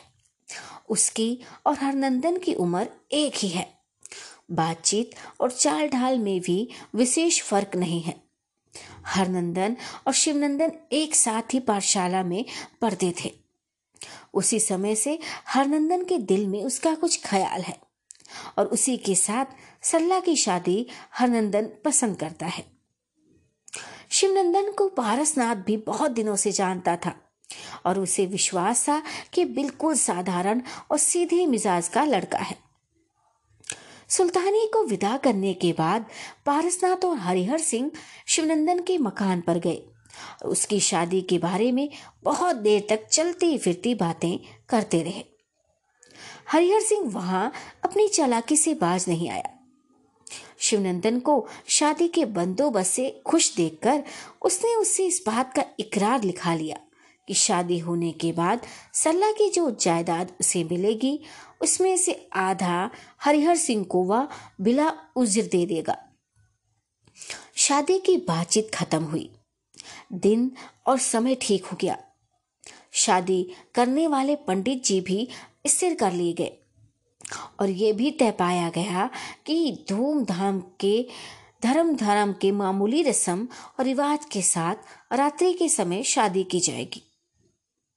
इन बातों ने शिवनंदन ने अपने खानदान की रस्मों में से 2 बातों का होना बहुत जरूरी बयां किया और उसकी वो दोनों बातें भी खुशी से मंजूर कर ली गई। एक तो चेहरे पर रोली का जमाना और दूसरे बादले का बंदार सहरा बांधकर घर से बाहर निकलना। साथ ही इसके ये बात भी तय पाई गई कि शादी के समय पर केवल एक आदमी को साथ लिए हुए शिवनंदन उस मकान में पहुंचाए जाएंगे जिसमें सरला है अथवा जिसमें शादी का बंदोबस्त होगा। बातचीत खत्म होने पर पारसनाथ और हरिहर सिंह घर चले गए और उसके 2 घंटे बाद शिवनंदन ने भी राम सिंह के घर की तरफ प्रस्थान किया। सरला और शिवनंदन के शादी वाले दिन का हाल बयां करते हैं। वह दिन पारसनाथ और हरिहर सिंह के लिए बड़ी खुशी का दिन था। हरनंदन की इच्छा अनुसार बाने ने पूरा बंदोबस्त कर दिया था और इसी बीच में हरनंदन और पारसनाथ को कोई दफे बांदी के यहाँ जाना पड़ा, कई दफे। इसका नतीजा जाहिर में दोनों ही के लिए अच्छा निकला। जिस दिन शादी होने वाली थी उस दिन पारसनाथ ने शादी का कुल सामान उसी मकान में ठीक किया जिसमें सरला कैद थी। आदमियों में से केवल पारसनाथ, हरिहर सिंह, सुल्तानी, सरला और शिवनंदन के पुरोहित उस मकान में दिखाई दे रहे थे। इनके अतिरिक्त पारसनाथ का भाई धरणीधर भी इस काम में शरीक था जो आधी रात के समय शिवनंदन को लाने के लिए उसके मकान पर गया हुआ था। रात आधी से ज्यादा हो चुकी थी। मकान के अंदर चौक में शादी का सब सामान ठीक हो चुका था। कसर इतनी ही थी कि शिवनंदन आवे और 2-4 रस्में पूरी करके शादी कर दी जाए। थोड़ी ही देर में वह कसर भी जाती रही, अर्थात दरवाजे का कंधा खटखटाया गया और जब मामूली पर्चे लेने के बाद पारसनाथ ने उसे खोला तो शिवनंदन सिंह को साथ लिए हुए धरनीधर ने उस मकान के अंदर पैर रखा। इस समय शिवनंदन के साथ केवल एक आदमी था जिसे पारसनाथ वगैरह पहचानते न थे। शिवनंदन पूरे तौर से दूल्हा बने हुए थे। वह मकान के अंदर जिस समय दाखिल हुए उस समय मोटे और स्याह कपड़ों से अपने तमाम बदन को छिपाए हुए थे, पर जिस समय वह स्याह कपड़ा उतार कर उन्होंने दूर रख दिया उस समय लोगों ने देखा कि उनके ठाट में किसी तरह की कमी नहीं है। अबा कबा और जामा जोड़ा से पूरी तरह लैस है। सिर पर बहुत बड़ी मंदोल और बादले का बना सहरा और उसके ऊपर फूलों के सहरे ने उनके चेहरे को पूरी तरह से ढक रखा था। खैर, शिवनंदन सिंह नाम मात्र के मड़वे में बैठाए गए और पुरोहित जी ने पूजा की कार्रवाई शुरू की। यद्यपि पारसनाथ वगैरह को जल्दी थी और वे चाहते थे कि 2 पल ही में शादी हो, हवा के छुट्टी हो जाए, मगर पुरोहित जी को ये बात मंजूर नहीं थी। वे चाहते थे कि पद्धति और विधि में की कमी न होने पाए। अस्तु लाचार होकर पारसनाथ वगैरह को उनकी इच्छा अनुसार चलना पड़ा। पारसनाथ ने कन्यादान किया और एक तौर पर यह शादी राजी खुशी के साथ तय पाई गई। इसी समय में पारसनाथ ने कलम दवात और कागज सरला के सामने रख दिया और कहा, अब वादे के मुताबिक तू लिख दे कि मैं अपनी प्रसन्नता से शिवनंदन के साथ अपना विवाह कर रही हूँ।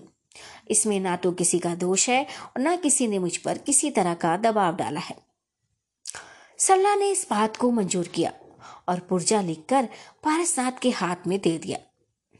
जब पारसनाथ ने उसे पढ़ा तो उसमें ये लिखा हुआ पाया, मुझे अपने पिता की आज्ञा अनुसार हरनंदन सिंह के अतिरिक्त किसी दूसरे के साथ विवाह करना स्वीकार न था। यद्यपि मेरे भाइयों ने इसके विपरीत काम करने की इच्छा से मुझे कई प्रकार के दुख दिए और बड़े बड़े खेल खेले, मगर परमात्मा ने मेरी इज्जत बचा ली और अंत में मेरी शादी हरनंदन सिंह ही के साथ हो गई। पुर्जा पढ़कर पारसनाथ को ताज्जुब मालूम हुआ और वह क्रोध भरी आंखों से सरला की तरफ देखने लगा, पर उसी समय यकाएक दरवाजे पर किसी के खटखटाने की आवाज आई। जब धरणीधर ने जाकर पूछा कि आप कौन हैं, तो जवाब में बाहर से किसी ने वही पुराना परिचय अर्थात गूलर का फूल कहा। दरवाजा खोल दिया गया और धड़धड़ाते हुए कई आदमी मकान के अंदर दाखिल हो गए। जो लोग इस तरह मकान के अंदर आए वो गिनती में 40 से कम ना होंगे। उनके साथ बहुत सी मशालें थी और कई आदमी हाथ में नंगी तलवारें लिए हुए मारने काटने के लिए भी तैयार दिखाई दे रहे थे। उन लोगों ने आते ही पारसनाथ, धरणीधर और हरिहर सिंह की मुश्कें बांध ली और एक आदमी ने आगे बढ़कर पारसनाथ से कहा, कहो मेरे चिरंजीव, मिजाज कैसे हैं? क्या तुम इस समय भी अपने चाचा को सन्यासी के भेष में देख रहे हो? मशालों की रोशनी से इस समय दिन के समान उजाला हो रहा था।